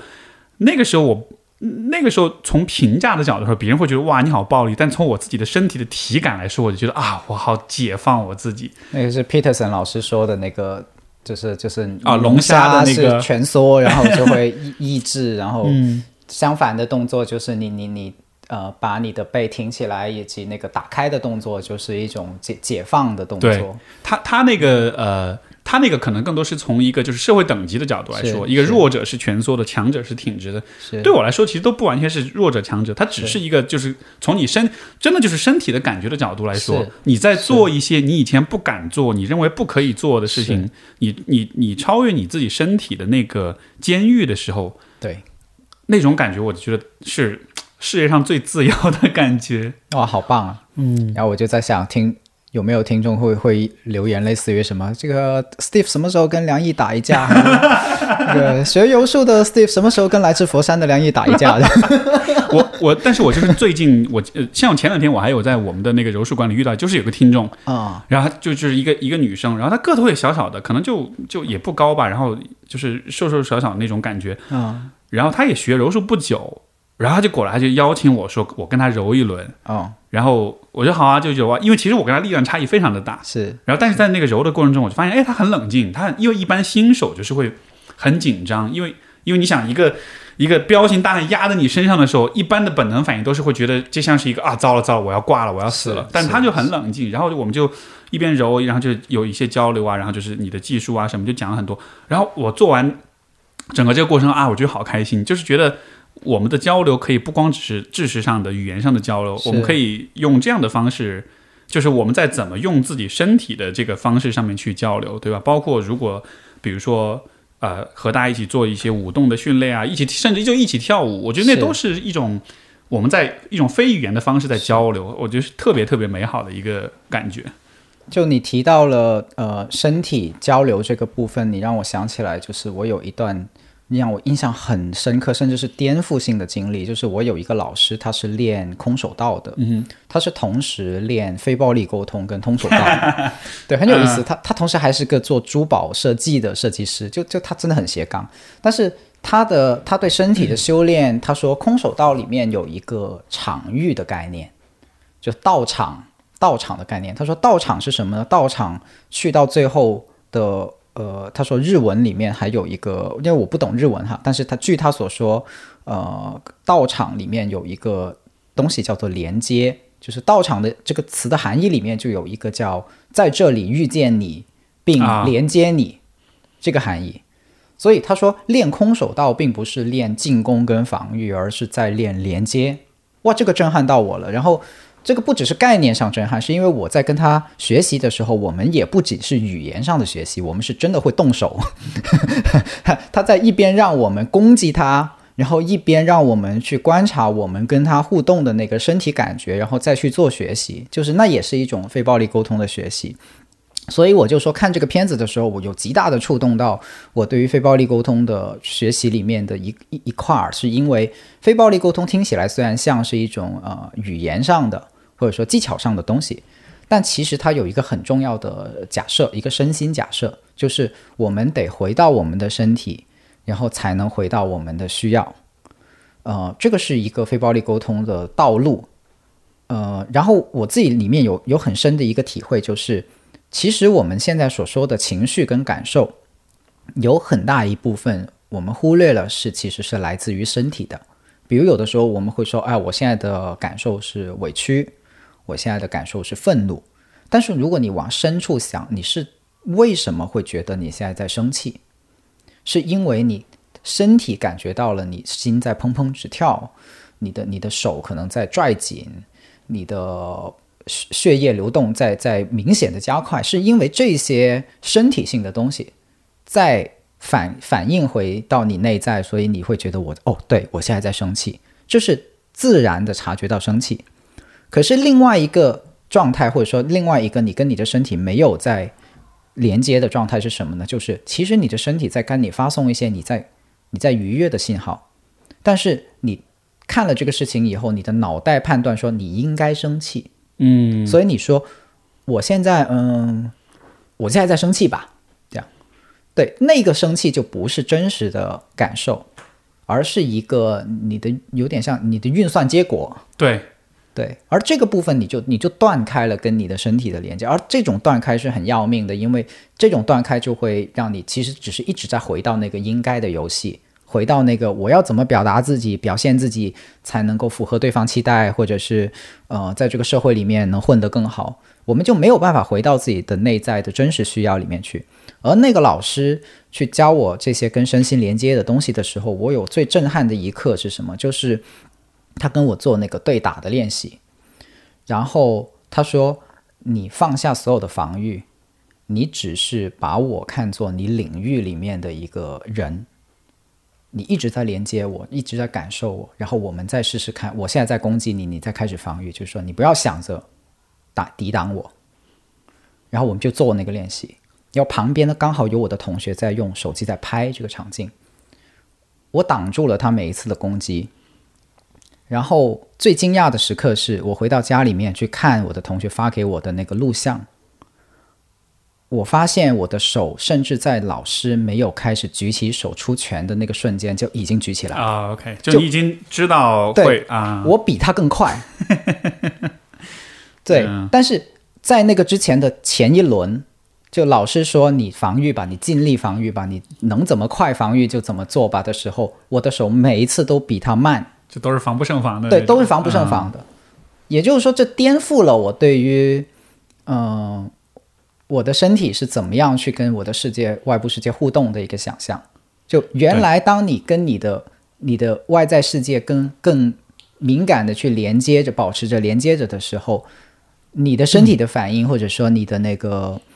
是更有力量的，是更强大的。对这个，我觉得这个，但凡是有做任何运动，尤其是可能稍微有一定的技术含量或者竞技性的运动，我我觉得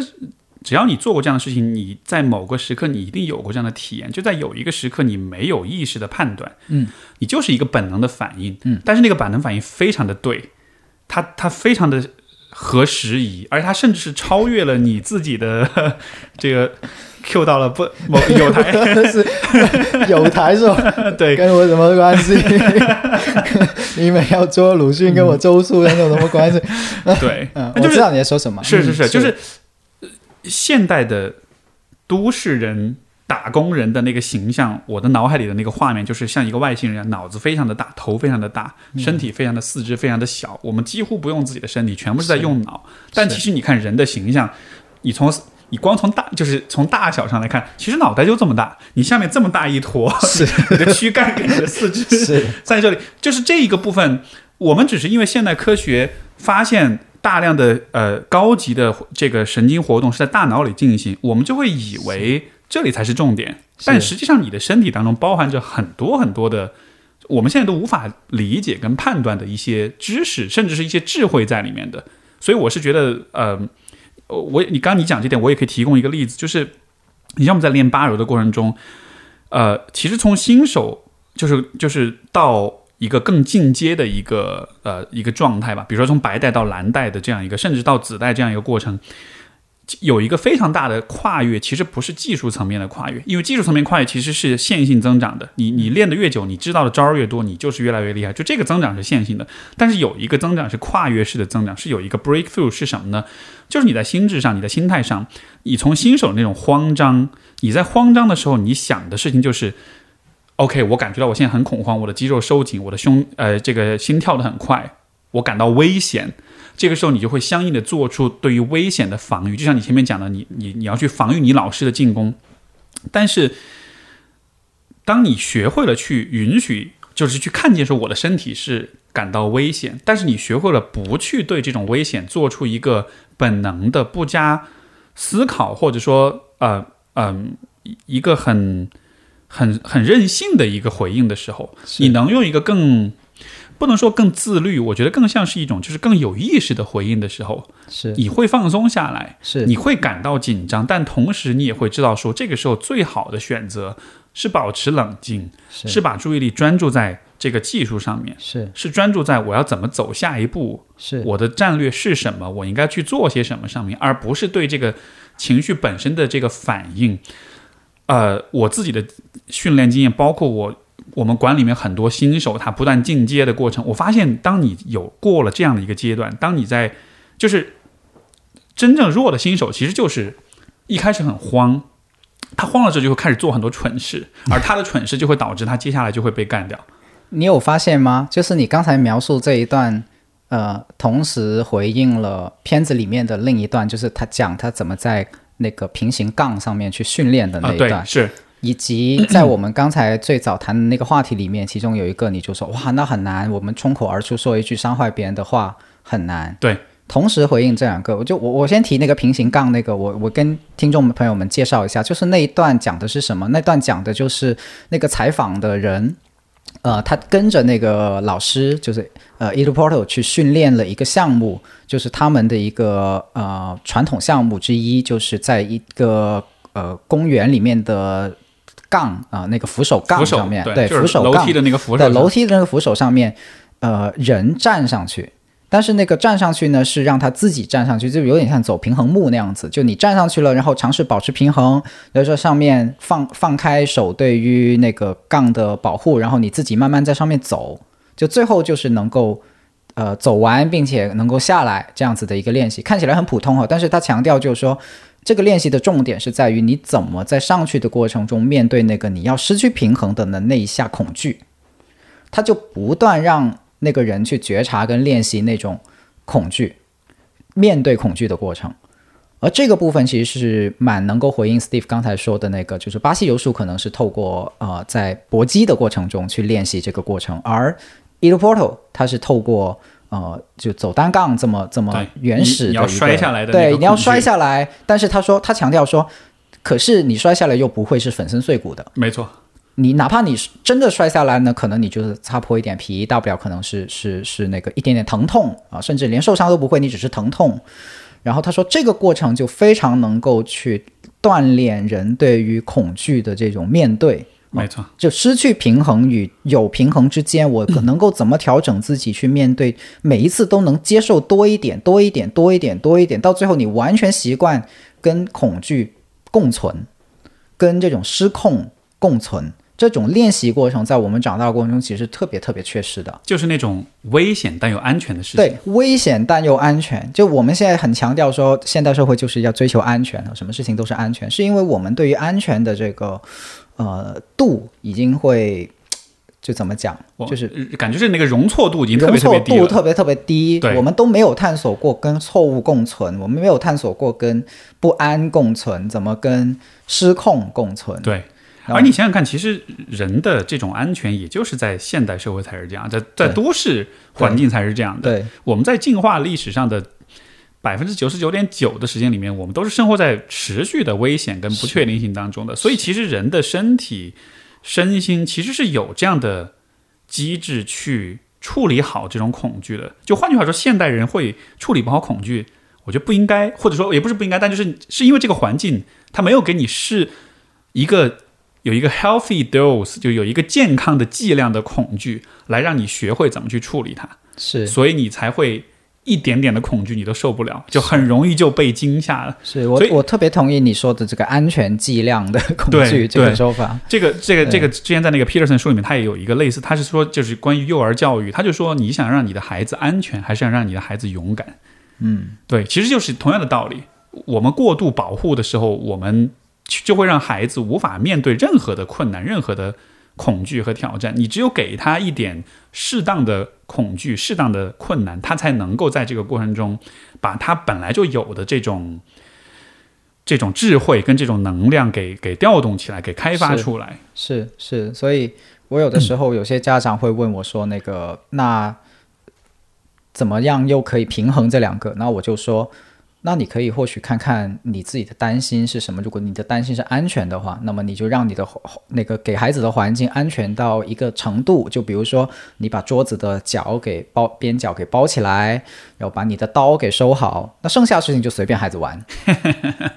对没错，，就你照顾了所谓叫做很基本的生命保障安全，然后剩下的事情就就让孩子去探索，让孩子去摔，去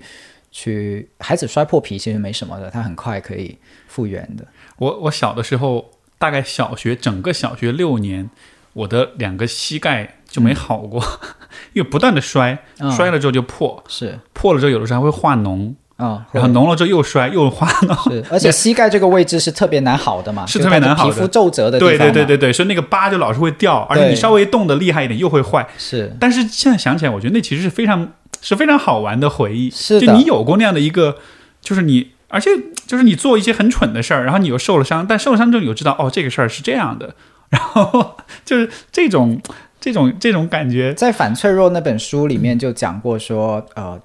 健康的锻炼基本上都是一种微创，对，就是它把你的创伤控制在一个非常合理的微小的幅度，所以你每受伤一次都变强，每受伤一次，你重新你的生命力复原以后所拥有的那个东西，就是就是会更强壮。没错，因为身体跟人的身体跟心理，其实它都是有这样的一个，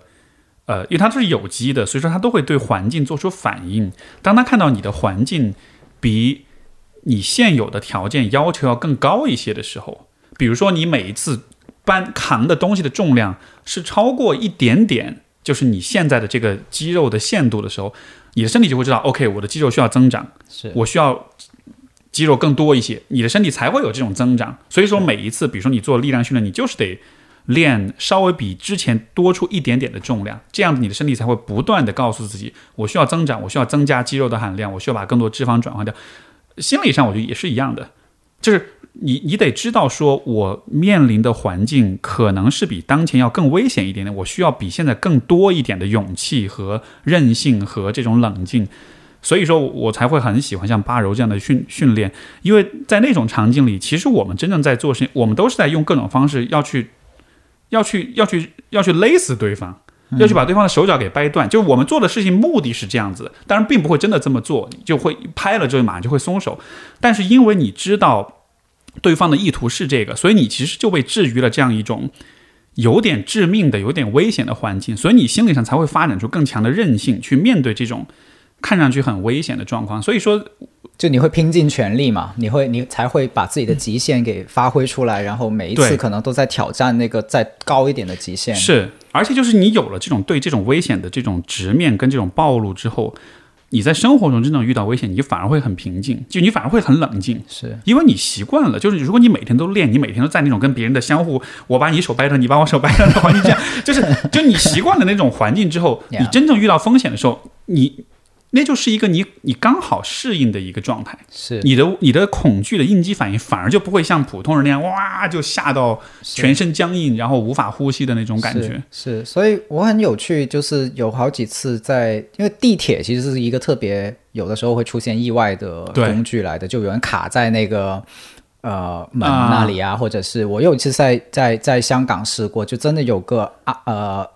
老伯，大概是个。五十岁、六十岁的老伯吧，他过那个地铁坎的时候，他没迈对，然后就整个人就卡进了那个，呃，就列车跟月台之间的那个缝里面，他整个上下半身就掉进去了。哦然后，而且那个列列车门要要要马上要关，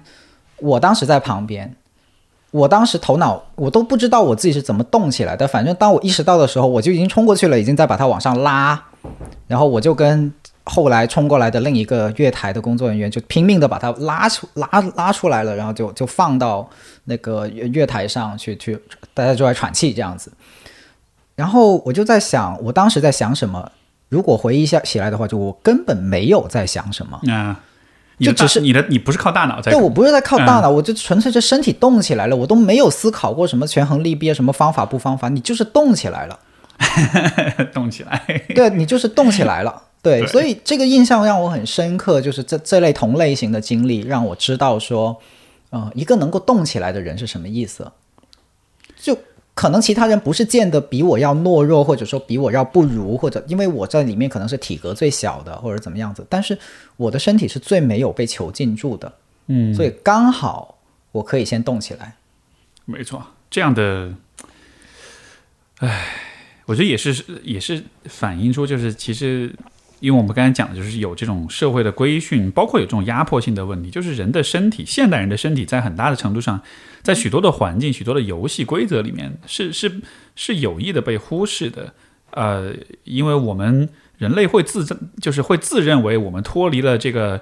呃，体力劳动密集型的这个时代，就我们不再需要身体了。甚至有的时候，包括你看，我们会想说，怎么把大脑数据下载到一个 A 呃，一个一个一个互联 网上，然后我们就变成永生的 AI 这样子。就是当然，这个这是另外一个技术的想象，我觉得很有趣。但是，但是其实你对于，我觉得背后是反映出另外一点，就是就是我们对于现代人对于身体，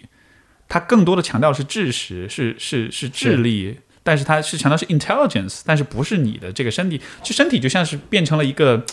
次等公民的一个次等的地位，它只是一个容器。你想你想一下，你刚才提到过外星人嘛，就是很经典的那个头很大、四肢很小的那个外星人。其实外星人这个想象就反映了我们对于身体的忽视，就是更高阶的生命，他认为应该是对你认为更高阶的生命就应该是头很大，然后四肢被退化掉。为什么外星人不可以是一个四肢很强壮？然后你看，你想象一个四肢很强壮外星人，你第一个反应就是啊，他一定很蠢，对，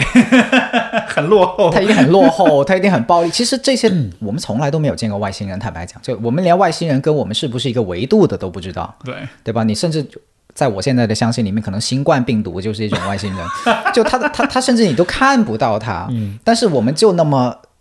决然的去。却是甚至是还蛮蛮笃定的，好像说哦，外星人就是就是长那个头很大的那个那那那个形象，其实是一种投射，就是我们相信了那个形象比较接近于一种高阶生命的对高阶生命应该长什么样子的一种理解。然后你想象一个五大三粗的外星人，就是一个很蠢的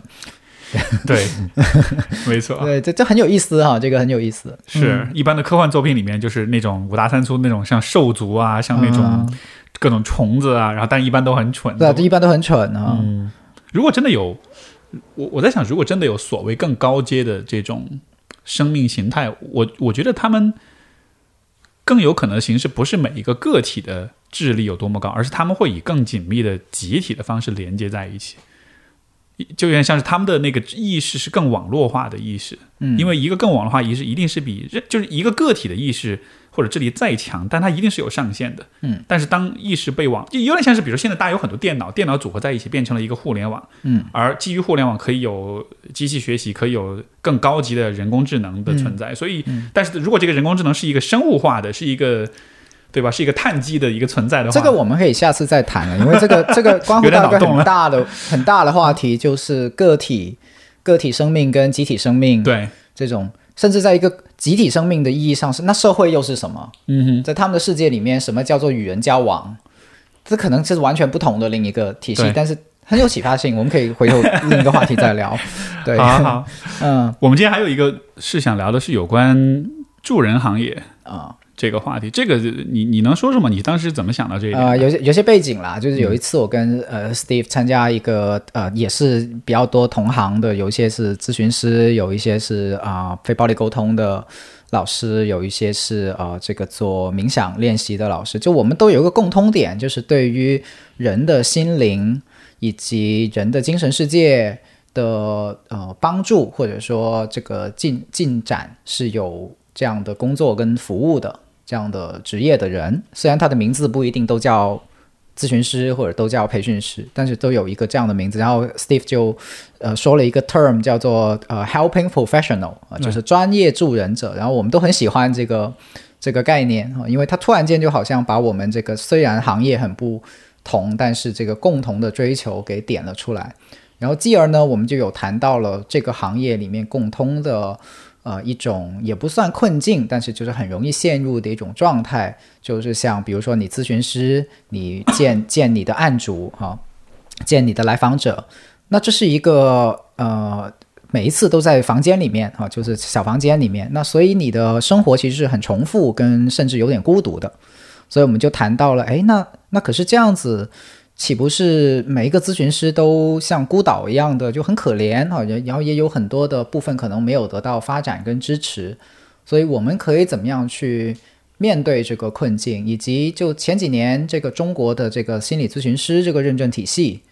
就呃这个 Steve 可以多说一点，因为我不是行内人，所以我我不太清楚。但是我知道的信息就是基本上就是垮掉了嘛，这个这个体系取消掉，对，取消掉了嘛，这个体系就取消掉了嘛。所以，呃，那接下来的疑问就是，那心理咨询师他的家园在哪里？或者说他的集体、他的行业支持，或者说他的共同支持又在哪里？这个形态如果不是一个证书，一个，因为证书有的时候就意味着权利跟等级。对，证书其实是我我能给你发证啊。对对，没错。那如果我们不用这种 hierarchy，就是等级制度的这这金字塔的形式去组织这个人，那我们能够怎么样去重新组织一种一种呃形态去支持到心理咨询师？就我总是从支持这个角度去去想象，就是那什么样的组织方式跟呃圈子啊，甚至我有一个有一个想象，或者说类似有点像梦想一样的想象，就是有哪一天我们可以跟像 Steve 这样去去共同。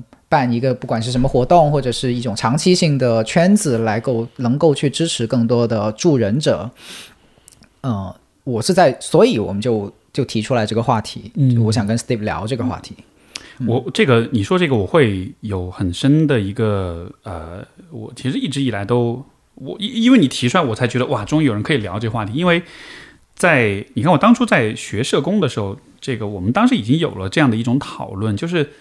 呃，因为在加拿大，就是呃，有资格做心理咨询的职业是有五个，就是精神科医师、注册社工、注册护士、心理治疗师和心理学家。每一个身份背后都对应到一个特定的呃受教育和受训的一个一个路径。这五个职业都可以做心理咨询，然后这五个职业之间其实就会有政治，就会有 politics。就是每一个行业、每一个专业都需要为自己的这个专业和他下面的所有的成员去争取到他的权益。呃，之前这个心理咨询师，这个中国的这个就是呃这个标签，这个培训体系被取消掉。我觉得在某种意义上，其实就是这个群体在没有没有足够多的为自己争取到这种权益，在法律上被认可的权益，就是精神科医师是占医疗体系占到了绝对的主导，心心理咨询师这个职业他没没有没有抢到足够的法律地位，所以他被取消掉了。所以所以在呃，现代社会当中，不同的职业之间是有这样一种竞争性的存在的，哪怕是在助人行业之间，其实都是存在的。而且这种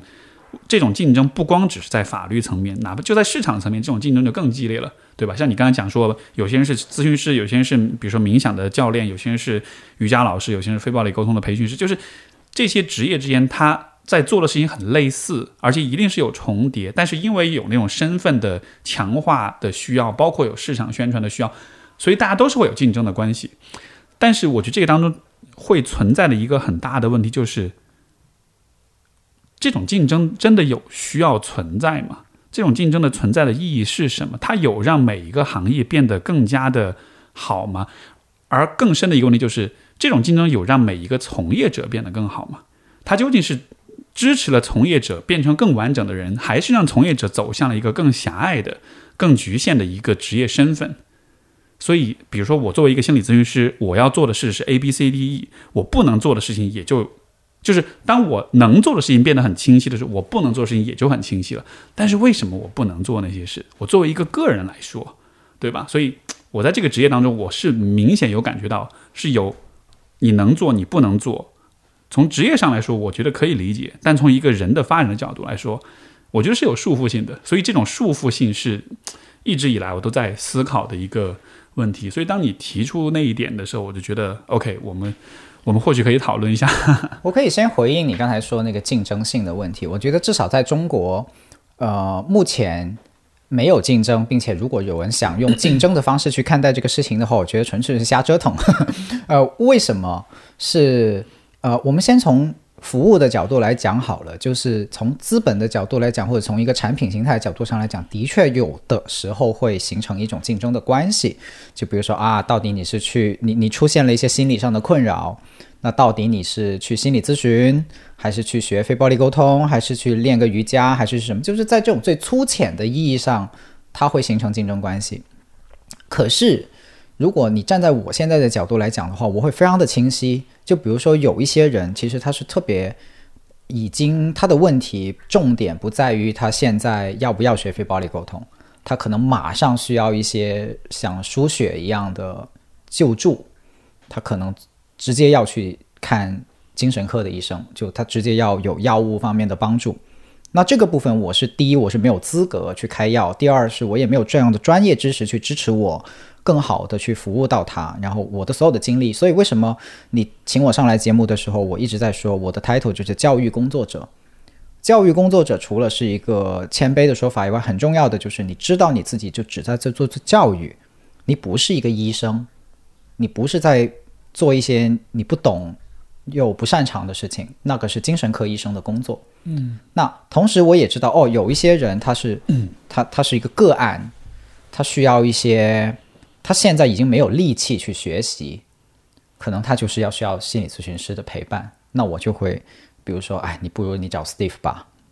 啊，或者我自己有很有限的时间去做个案，就我也带，我也会有一些个案服务，但是我有很有限的时间，因为大部分时间我都带带工作坊或者是上课这样子。那可能有的人呢，他没有那么紧急，他是一种，呃，我已经有这个疑问很久了，我已经。呃，可是我想自己也获得一些力量或者获得一些方法，哎，那这种情况你适合教育，那就是来学。就在我的里面是有一个地图的，而这张地图里面彼此之间是不冲突的，并并且甚至是应该理想的状态下是有一个很好的分工合作。对，分工合作，一个多多多行业跨行业的这么一个合作。是是是，就是不同的行业，其实你最后就是一个专业性取向的问题嘛，而不是说，哎呀，这个。呃，到底是喝可乐还是喝雪碧，就不是这种关系。对，对，这个，嗯，我觉得在其实这种机制在也是存在的。就像比如说，不管是呃，像北美的这个心理学行业，包括在国内，像比如说像经纬中心，就是它其实就是会有这种多跨学科的多多行业的专业人士这种合作，这种工作机制本身是呃是非常的科学，也是非常好的。不过另一方面就是有人的地方就有江湖，这中国人的这个道理，我觉得还是很很很有道理，就是还说的很准的。你看，就像比如说我们今天讲到那个这个咨询师的这个认证体制取消了之后，那接下来谁来认证？然后就会开始。就开始出现不同的机构、不同的体制之间，就其实就还就还是会有竞争，会想要抢这个蛋糕，会想要抢这种话语权。嗯嗯，就是嗯，当然就是这个，我觉得这竞争本身就是我其实都不去评判说它好或者不好。我我其实对你是对你提出的有一个想法，我觉得非常感兴趣，就是你在说，就是在未来来说。助人行业的理想的图景是什么样子的？或者说，如果现在你看，就像我们前面讲的，比如说现在人现代人是相信知识是忘记身体的，OK，那也许我们可以预见下一个阶段更完整的人就是身心的合一，是是是身是内在与外在共同的表达，就是有 next level，是有下一个下一个等级的状态的。那从这个角度来说，也许助人行业的人也有下一个 next level 的状态，那它可能是什么？我觉得。这种想象我没有一下想出来是什么，但是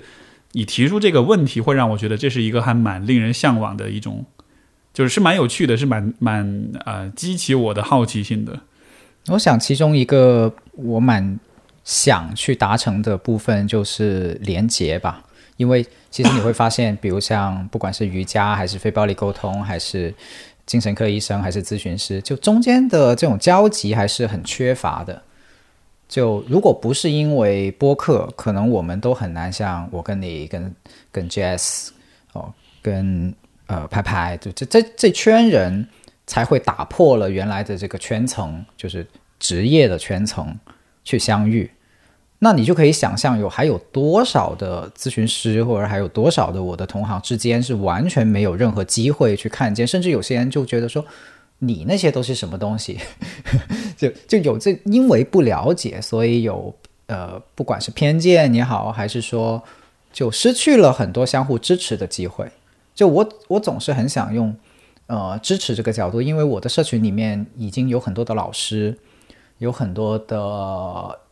医生跟护士，然后。就哪怕只是他们在一个群里面去倾诉自己，比如说一个护士在我的社群里面去讲，哎呀，他今天在他的科室里面有有病人来怎么样去苛责他，那其他的人就能够看到说，哦，原来医生跟护士是有这样的难处的，就你你你有更多的机会去跨越自己的那个圈层，去看到别人的世界。那你自然下一步你就自然会慢慢萌芽出一些想法，说那我能怎么去支持他？嗯，比如说我在想，哎，上次你讲的咨询师的这个困境或者说这个这个状态以后，我能为你们做什么？就 What can I do for you？嗯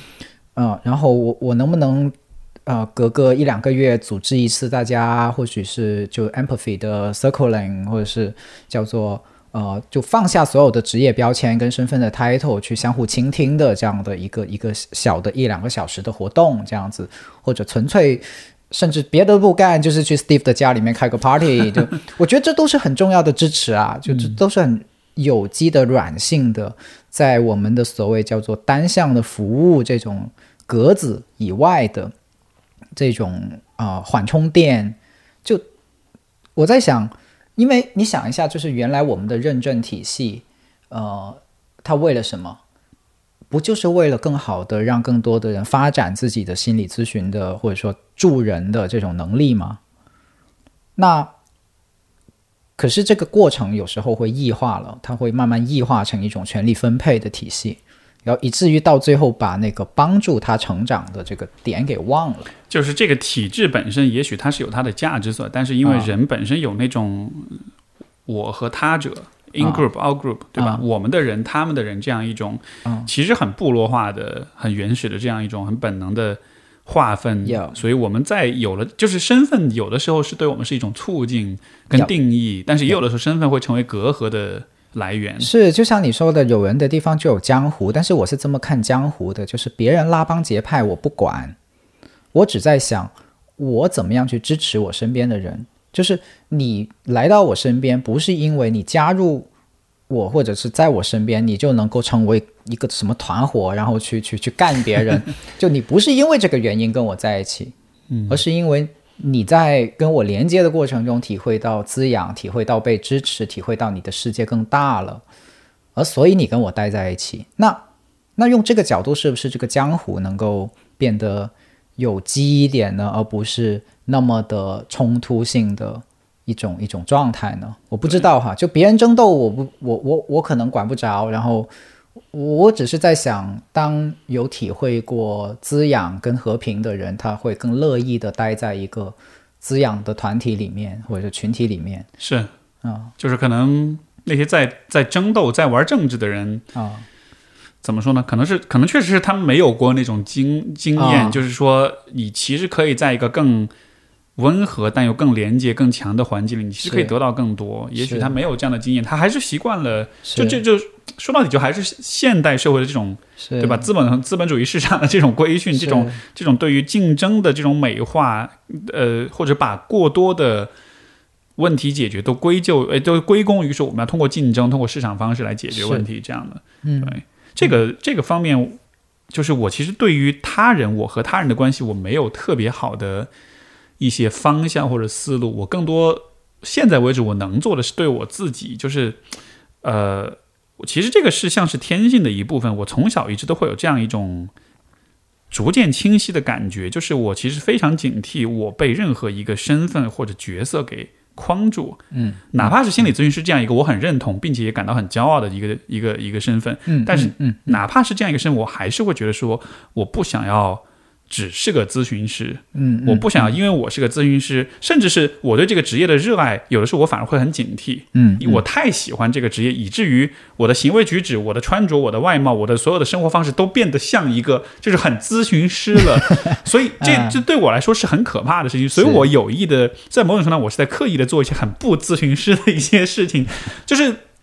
我我不确定这个感觉是是怎么来，或者它的原因到底是什么，但是我就觉得这么做还蛮重要的，就是好像可能这样子会，呃，也许让人更自由一些，是让人更有机会去更更完整的去发展自己。就我不确定是什么，但就是像是一个很来自灵魂深处一种很本能的一种那种想要生长的那种渴望，然后这种感觉就一直驱使着我，就是。怎么说呢？就它的代价，当然就是，比如说在心理咨询这个行业里面，我算是有点游离在体制之外的那种感觉。那代价就是可能会，也许会孤独一点，也许能够连接的人相对会少一点。嗯嗯，但是我觉得好像我个人感觉这种取舍还是值得的，因为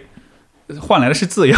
是那种生长的空间。我我也一样，就是因为我现在也是游离在，可能我比你就更更加了，就是我唯一可能固定到行业的 title 就是非暴力沟通这几个字，然后非暴力沟通本本身就很松散嘛，对，本身也几乎不成行，所以所以我的呃状态跟你很像，并且我有共很有共鸣，就是我特别的不想，尤其是连老师这种 title 我都会觉得我也不想像个老师，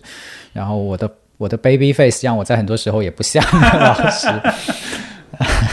然后，然后我我我我的穿着打扮很多时候也丝毫不让人觉得我像是一个做身心灵的，比如有些身心灵的，让大家想象就是啊，穿个袍子，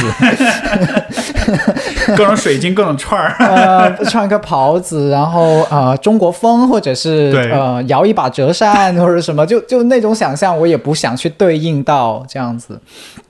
但是可能真的如你所说，就是一种更加渴望别人把我当一个人看，而不仅仅是某个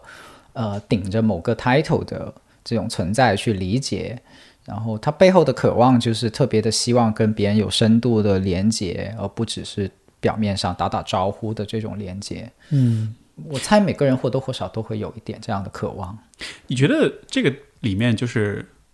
就是比如说那种穿袍子，或者说就是就就呃，我对穿袍子没有偏见，我甚至我自己都买了一些，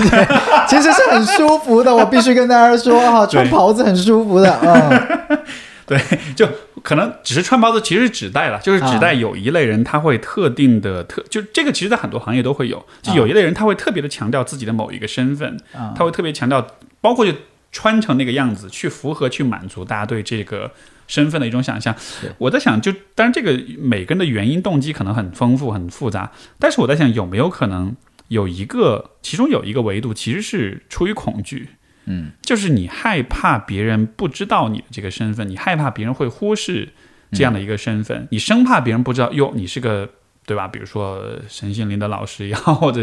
心理咨询师，就是因为我觉得在我们的这个现代生活当中，其实个体还是很渺小的，人们还是很容易被。被忽视、被被不被看见的，而那种感觉是很，我觉得对于有些人来说是很可怕的。尤其是当你自己在试着开始做一些事情的时候，那个时候其实还是蛮渴望被大家看见。是这个时候，我觉得可能会有一点，因为上周那个我跟那个梁红茹老师，就是我们有聊这个，就是也是关于职业身份的问题。他就讲他他自己的故事，他说他那个大学阶段，呃，他刚大学刚毕业，他开始做咨询的时候，他每次去都要穿。西装，而且是三件套，就是带马甲那种的，就非常那种非常正式那个样子。因为他的老师在大学里面上上课做咨询的时候也是那样子。我对他那个例子非常有共鸣，因为那很有可能也是我会做的事情。因为在那个初期的那个阶段，我就生怕别人不知道我的身份，我生怕别人低估我，或者是不够认可我的这个位置，所以我会要去做出那个你知道，就是很。很夸张的那个身份的表达，甚至像是一种作秀。是我我现在的观点是我不会觉得这是不好的，因为呃，就我用一个角度就是说，我我们的社会没有给那么多人充分的机会去自我认可，以及像你说的被看见。对，就变成了只有很少数的人，最经典的、经常被看见跟得到认可的人，可能是明星。可能是一些呃权力地位比较高的人，而且你不觉得那种人恰恰是因为他的形象上面啊花了很多功夫，所以才得到认可？这个这可能就带来一种幻觉，觉得好像你的形象到位，你才能被认可。是他反而确认了那种想象。是的，那个一一个强化嘛。那所以，我我会可能更多的宽容，就是说去看待，说是的，我们就真的很多人在成长的过程中很缺缺乏这种，那它就是一个合理的需要。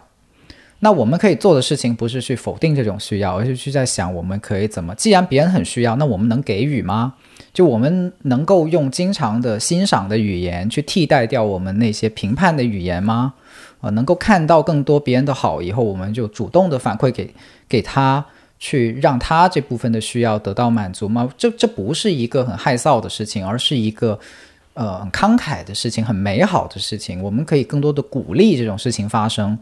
那另一个角度就是去想说，当我们自己去求这些东西的时候，我们有没有一种觉察？嗯，就是说，我觉得求这个东西是合理的，是正常的，但与此同时，我们可以觉察我们求它的方式是不是恰当的，就以有没有以伤害别人为代价去达成这种自我认同。穿三件套肯定是会让来访者很紧张的。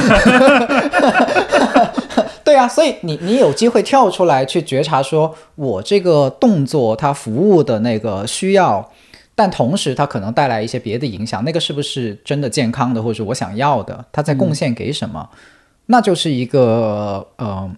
我们在非暴力沟通里面把它叫做连接的练习，就是连接自己也连接对方，有有觉察的去去做一些选择。嗯嗯。但我可以可以把非暴力沟通抛开，它就是我们可以做一些理性的思考。就举个例子哈，比如说我们看到很多人在互联网上面去评判别人的时候，那个语言就就有很强烈的自我意识，就嗯，用一个评判性的说法，就是哎呀，他好像要这样说来显得自己才高八斗，或者说显得自己特别懂某个领域的理论这样子。那我不会说他是故意的要。丢书包，或者是他故意的要要怎么样？而是我我我在想，哦，那他一定很想被看见，嗯，他一定是很想要被认同，他只是特地的在这个地方用了这个方式来求得这种 这种认同而已。但可能从来没有人给他反馈过，说这个方式或许不是一个最好的方式，他可以试着去理解自己有这个需要，并且换一个方式。嗯。这个让我想起我最近刚开始读的一本书，就是《True Believer》那个狂呃叫狂热分子，是那个美国的一个学者叫哈佛呃什么艾艾好像是 Eric Hoffer，我忘了，反正他名字。他讲这个，他就是讲说上个世纪二十就是二十世纪不是有很多的这种社会运动嘛，就是从这个纳粹啊一。就很多了，就是反正有很多很多。很多非常非常多各种类类型各种形式的，有一些不便提及的，就是各种形式的这种社会运动。他就说，其实这些社会运动在蓬勃发展的阶段，那些积极的参与者，很多人其实都是那种，呃，他是他用这个词叫机灵人，机就是畸形的机，灵就是呃呃数字那个零，机灵，他就说这样的人，因为他自己的生活当中没有什么值得关注的，没有什么值得在意的东西，所以他其实需要去找到一个伟大的社会运动，去重新洗牌，重新定义自己的意义跟价值，嗯，而有的时候。其实那个信息本身是什么都不重要，重要的是他他感觉到自己是在参与，甚至是献身于某一项很伟大的事业。这样子的话，他好像就有了他的存在，好像就是有价值跟有意义的。因为这个学者他是一直是在呃劳动人民阶层当中去工作，他一直都是在码头上做工人，但同时又写书，就是写了很多学术著作。就所以他的经历，他跟很多社会底层的人打交道，他就会发现说，很多人的生活当中，就是他就是没有什么。好值得关注的东西，他就是一个不值得，甚至有点像是被边缘化的、被社会抛弃的人。所以，当这样子的人找到了一个途径去表达自己、去去重建自己的价值之后，他其实就会有这样的这种行动。就是在外人看来，觉得啊，你非常的狂热，非常的有进攻性，非常的这样子。但实际上，像你所讲，如果我们从一个更人性的人性关怀的角度去看，他可能就是很希望自己有是有价值的，是被看见，是被认可的，是有尊严的，是被尊重的。但是这些途径，如果在生活中没有合理的方式去实现的时候，或者说，那么他可能就会选择不合理的方式，甚至是伤害别人的方式。是，所以我有时候跟一些家长解释，呃，他说我的孩子追星很狂热，然后我就说，你或许可以体会一下他在那个群体里面，他在那个环境里面，他有自己的那个热情，他有得到。很多的鼓励，或者是他被这个群体所接纳的那种那种温暖的感觉，那种有力量的感觉，他能够帮到他的偶像的那个感觉。我说那些部分是健康的，那些部分是是人类的美好的，你自己也会想要的。是，就好像是一群人在一起，为了一个共同的目标，真的很发自内心的在努力。是，然后我们有很强的这种身份的认同和对彼此的认同，就这种这种。这种文化的存在，恰恰说明现实生活中没有这样的机会，是对吧？因为本来就是人很美好的一种感觉。我们作为一种很部落化的生物，几百万年来都是这个狩猎采集，本来大家都是。就是很在意这样一种生活的，很适应这样一种一种一种关系形态。但是现在生活没有了，大家都原子化，大家都是你你是你，我是我。哪怕身边每天朝夕相处的同学，我们都要比我们的成绩，谁比谁考得好，是就都是很 很竞争，充满竞争的。你很难从这种比较中去获得你的意义感，去获得你的个人认同。就是你想一下，这个 就网上有一句调侃的话，什么“受人永不为奴”。其实你你你细细去看这句话，你会发现它就是一个部落的身份，就是我是某个部落的一员，我因为我们部落某个使命而奋斗，我把自己献身给某个更伟大的目标，于是我特别的有力量，以及特别的有存在，能感觉到爱等等，呃。他是在表达一个人的这种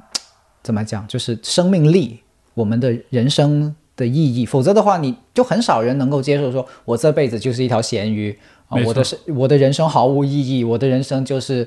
被被别人去拿去比较，然后满足爸妈的这个期待，然后过完一生，然后我以及继续让我的孩子继续这样做。就现在越来越多的人不想过这样的人生，或者说其实很没没有什么人能接受这样的人生。是，那可能在他人生某个点上，他就遇到了一些群体，或者遇到那幸运的话，这个群体就是为社会服务的，或者说，呃，他非常的注意不做一些伤害别人的行为。那不幸运的话，就遇到了纳粹。嗯，遇到了更加狂热的、激进的，或者是以伤害别人为为方式的，但是那种伤害别人，他又会去美化成另一个原因，比如说啊，你看，呃，你是在替替上帝，对吧？去消灭那些坏人，异教徒什么的，对。对，类似对，嗯，就我们很容易会去去投入到这样的一种运动里面，或者说叫做，就说这种投入的心理上的这种需要，它其实。亦正亦邪，就看你怎么用它。你把它用好了，它就会成为一个很积极的建设性力量；你用用的不好，它就会成为一个毁灭性的力量。是是真的，因为我们真的很想要去跟别人保持联系。就是本尼迪克特那个那个叫“想象的共同体”，其实说的就是这个事情。嗯，就是同样的，他在说，我们很难去接受我们是被抛进了一个没有历史的地方，然后经过一段。无无谓的挣扎以后，然后悲苦的离开这个世界。哇，我觉得这个描述 绝了，真的是 净说大实话，净说什么大实话？对，所以我们需要很多别的东西，不管是可能有的时候是国家，有的时候是职业，有的时候是啊什么宇宙人生的意义，并且当你读过物理学以后，你就突然间发现宇宙是如此的渺茫、跟寒冷、跟。安静，安静，寂静，寂静啊！然后，然后这种宇宙观其实是会让我们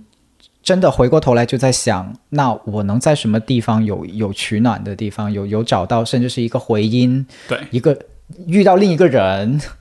我太渺茫了，太可怜了，这个这个状态，嗯嗯。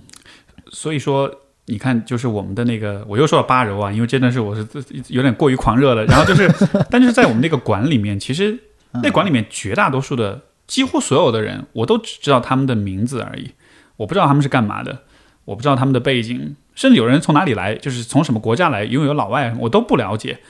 但是。如果有一天我要离开上海的话，这一波人我是会很想念他们的。嗯，因为我们在一起花很多时间共同训练，我们有一个共同的目标，我们帮助彼此。就是所以我们之间的关系不是建立在一种传统意义上的那种社会关系啊，你知道各自的背景啊，大家好像是就是交朋友的门当户对的那种感觉。但是因为有这样一种关系，有这样一种共同体的存在，那种情感连接其实反而会比其他的那些。冲着门当户对交的朋友，其实反而更有意义、更有价值，以至于就是他会让我是成为一个我想要留在这个城市一个很重要的原因。所以我觉得这样的机会就真的很很少在生活中。呃，你说练巴柔也好，你说去当饭圈女孩也好，或者是什么的，可能人们都还是真的很渴望。不然的话，就要就像你所讲的，我们就需要面对一个又黑又冷的又安静的一个宇宙，然后就孤独的来，孤独的去，啥也没有了。所以。呃，说到这里，我也许我们可以想象，就是比如说助人行业这个大的方向，也许在五十年、一百年之后，就是一个 next level 的存在，那个时候可能就不是一个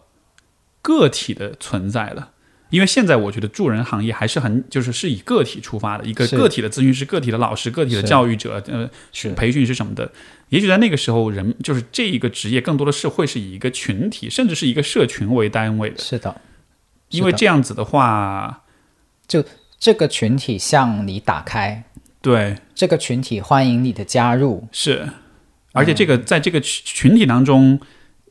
嗯，甚至都不一定会有那么明确的那种分工，因为因为分工的同时，其实就是就是会造成隔绝跟孤立，所以也许分工会变得不那么明确，但是人们彼此之间是可以相互为彼此做很多的事情。然后我不知道吧，就是我也是在瞎瞎想，就是我觉得是是更好的助人的。工作或者是可能性是在应该是在社群当中实现，而且还不是，也许还不是传统意义上啊，即现在我们一个微信的社群这样子的，它也许真的会影响到，比如说人的实际的现实生活中的那种生活形态，甚至可能是物理空间的那种形态。是，所以，所以就像你刚才说的那个巴油的那个馆，那个馆在我看来就是一个非常的符合我刚才说的助人。的一个空间，就虽然你们没有自我定义成一个住住人的空间，对，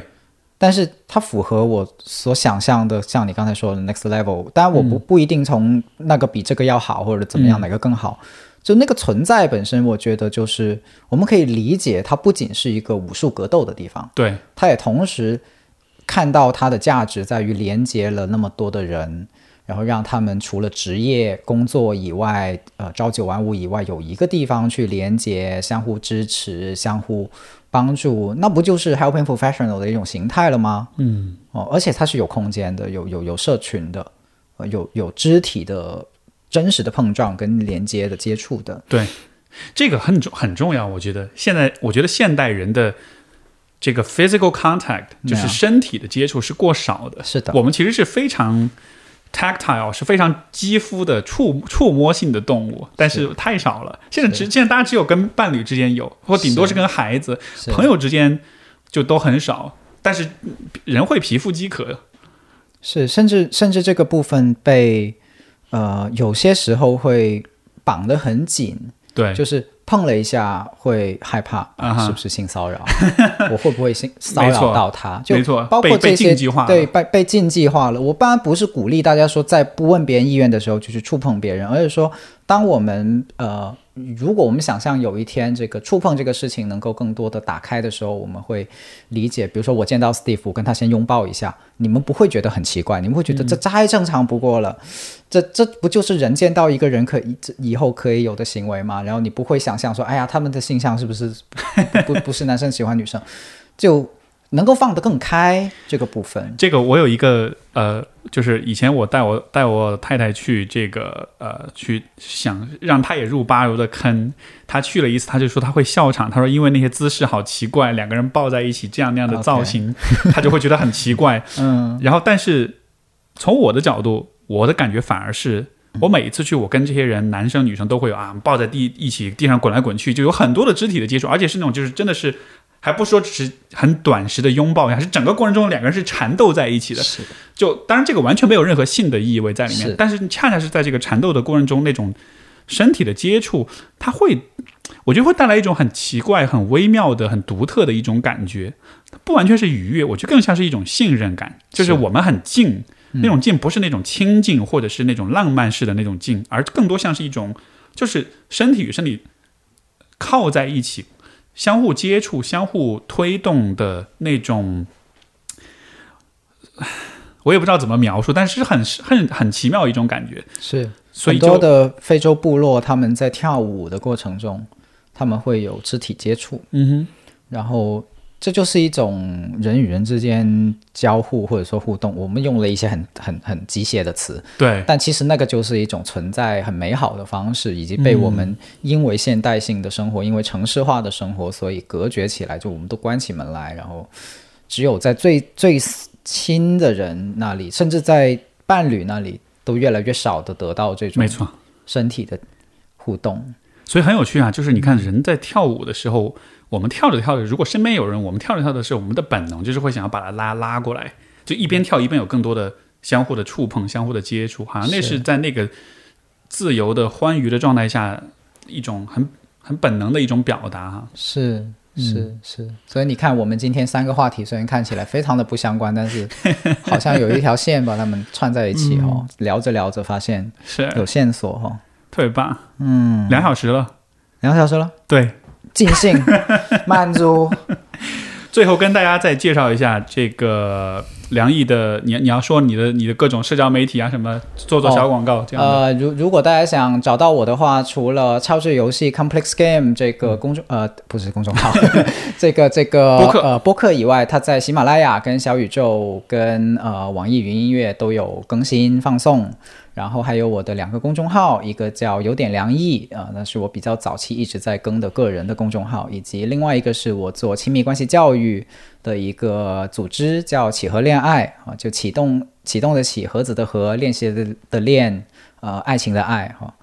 呃，这个公众号也能找到我。然后，然后如果你对学习非暴力沟通感兴趣，然后我也在循环开一个线上的沉浸式的课程，呃，一个半月的，然后不断的每周上两次课，然后回到生活练习的这样的一种沉浸式的课程。嗯哼，然后也欢迎你来哈。呃，还有什么？哦，还有个工作坊啊、工作坊会每一年开两季，就是到三季这样子，所以这这一季已经爆满了。所以如果大家想更关注，可以去看我的公众号里面的这个活动的回顾，以及去预定下一季。对，以及梁毅的工作坊活动的定价真的非常非常良心，所以大家一定要抓住这个机会。以后它火了涨价了，那时候就错过机会了。呃谢谢谢谢。对，你的你的播客是关于什么的？就能大概介绍一下吗？哦，就超我的播智游戏。客的名字叫超智游戏嘛，然后有的人可能会知道它是一部动画片的名字啊、哦，是哦，是动画片啊，我呃不知道。对，但是跟那部动画片其实一点关系都没有。OK，对，它只是名字上刚好重合。然后为什么叫超智游戏？刚才节目里面也有提到过一茬，就是那个，我觉得我们不只需要智力，对，不只需要知识，不只需要讲道理，那还有非常多的呃，我们的播客有一个口号叫做“面对生活的复杂、失控、不确定”，就是复杂、失控、不确定在呃我们过去几十年里面都被认为是很不好的东西。啊，或者说一个想回避的东西。但是我想让更多的慢慢的在这个播客里面，可能是透过非暴力沟通的角度，可能是透过一些时事的角度，或者是透过一些亲密关系的角度，去让我们能更多的去拥抱这种复杂、失控、不确定。我觉得这期跟 Steve 的对谈就很能体现，嗯，这个主题，就是是我们怎么去拥抱这个复杂、失控、不确定。对，所以谢谢你 Q 回来。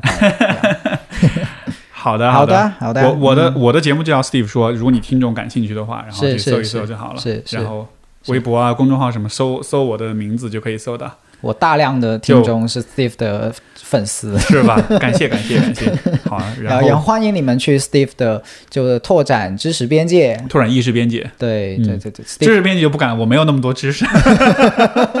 并不是学霸。嗯 嗯，很多启发，能够得到很多启发。对，所以欢迎大家去 Steve，然后也欢迎大家了解 Steve 的很多的呃个人的在心理咨询方面的意见或者是服务。对，有需要可以找他。好好好好，那我们这期的节目到这里，感谢各位的收听跟收看，我们到这里，拜拜。拜拜，下次见。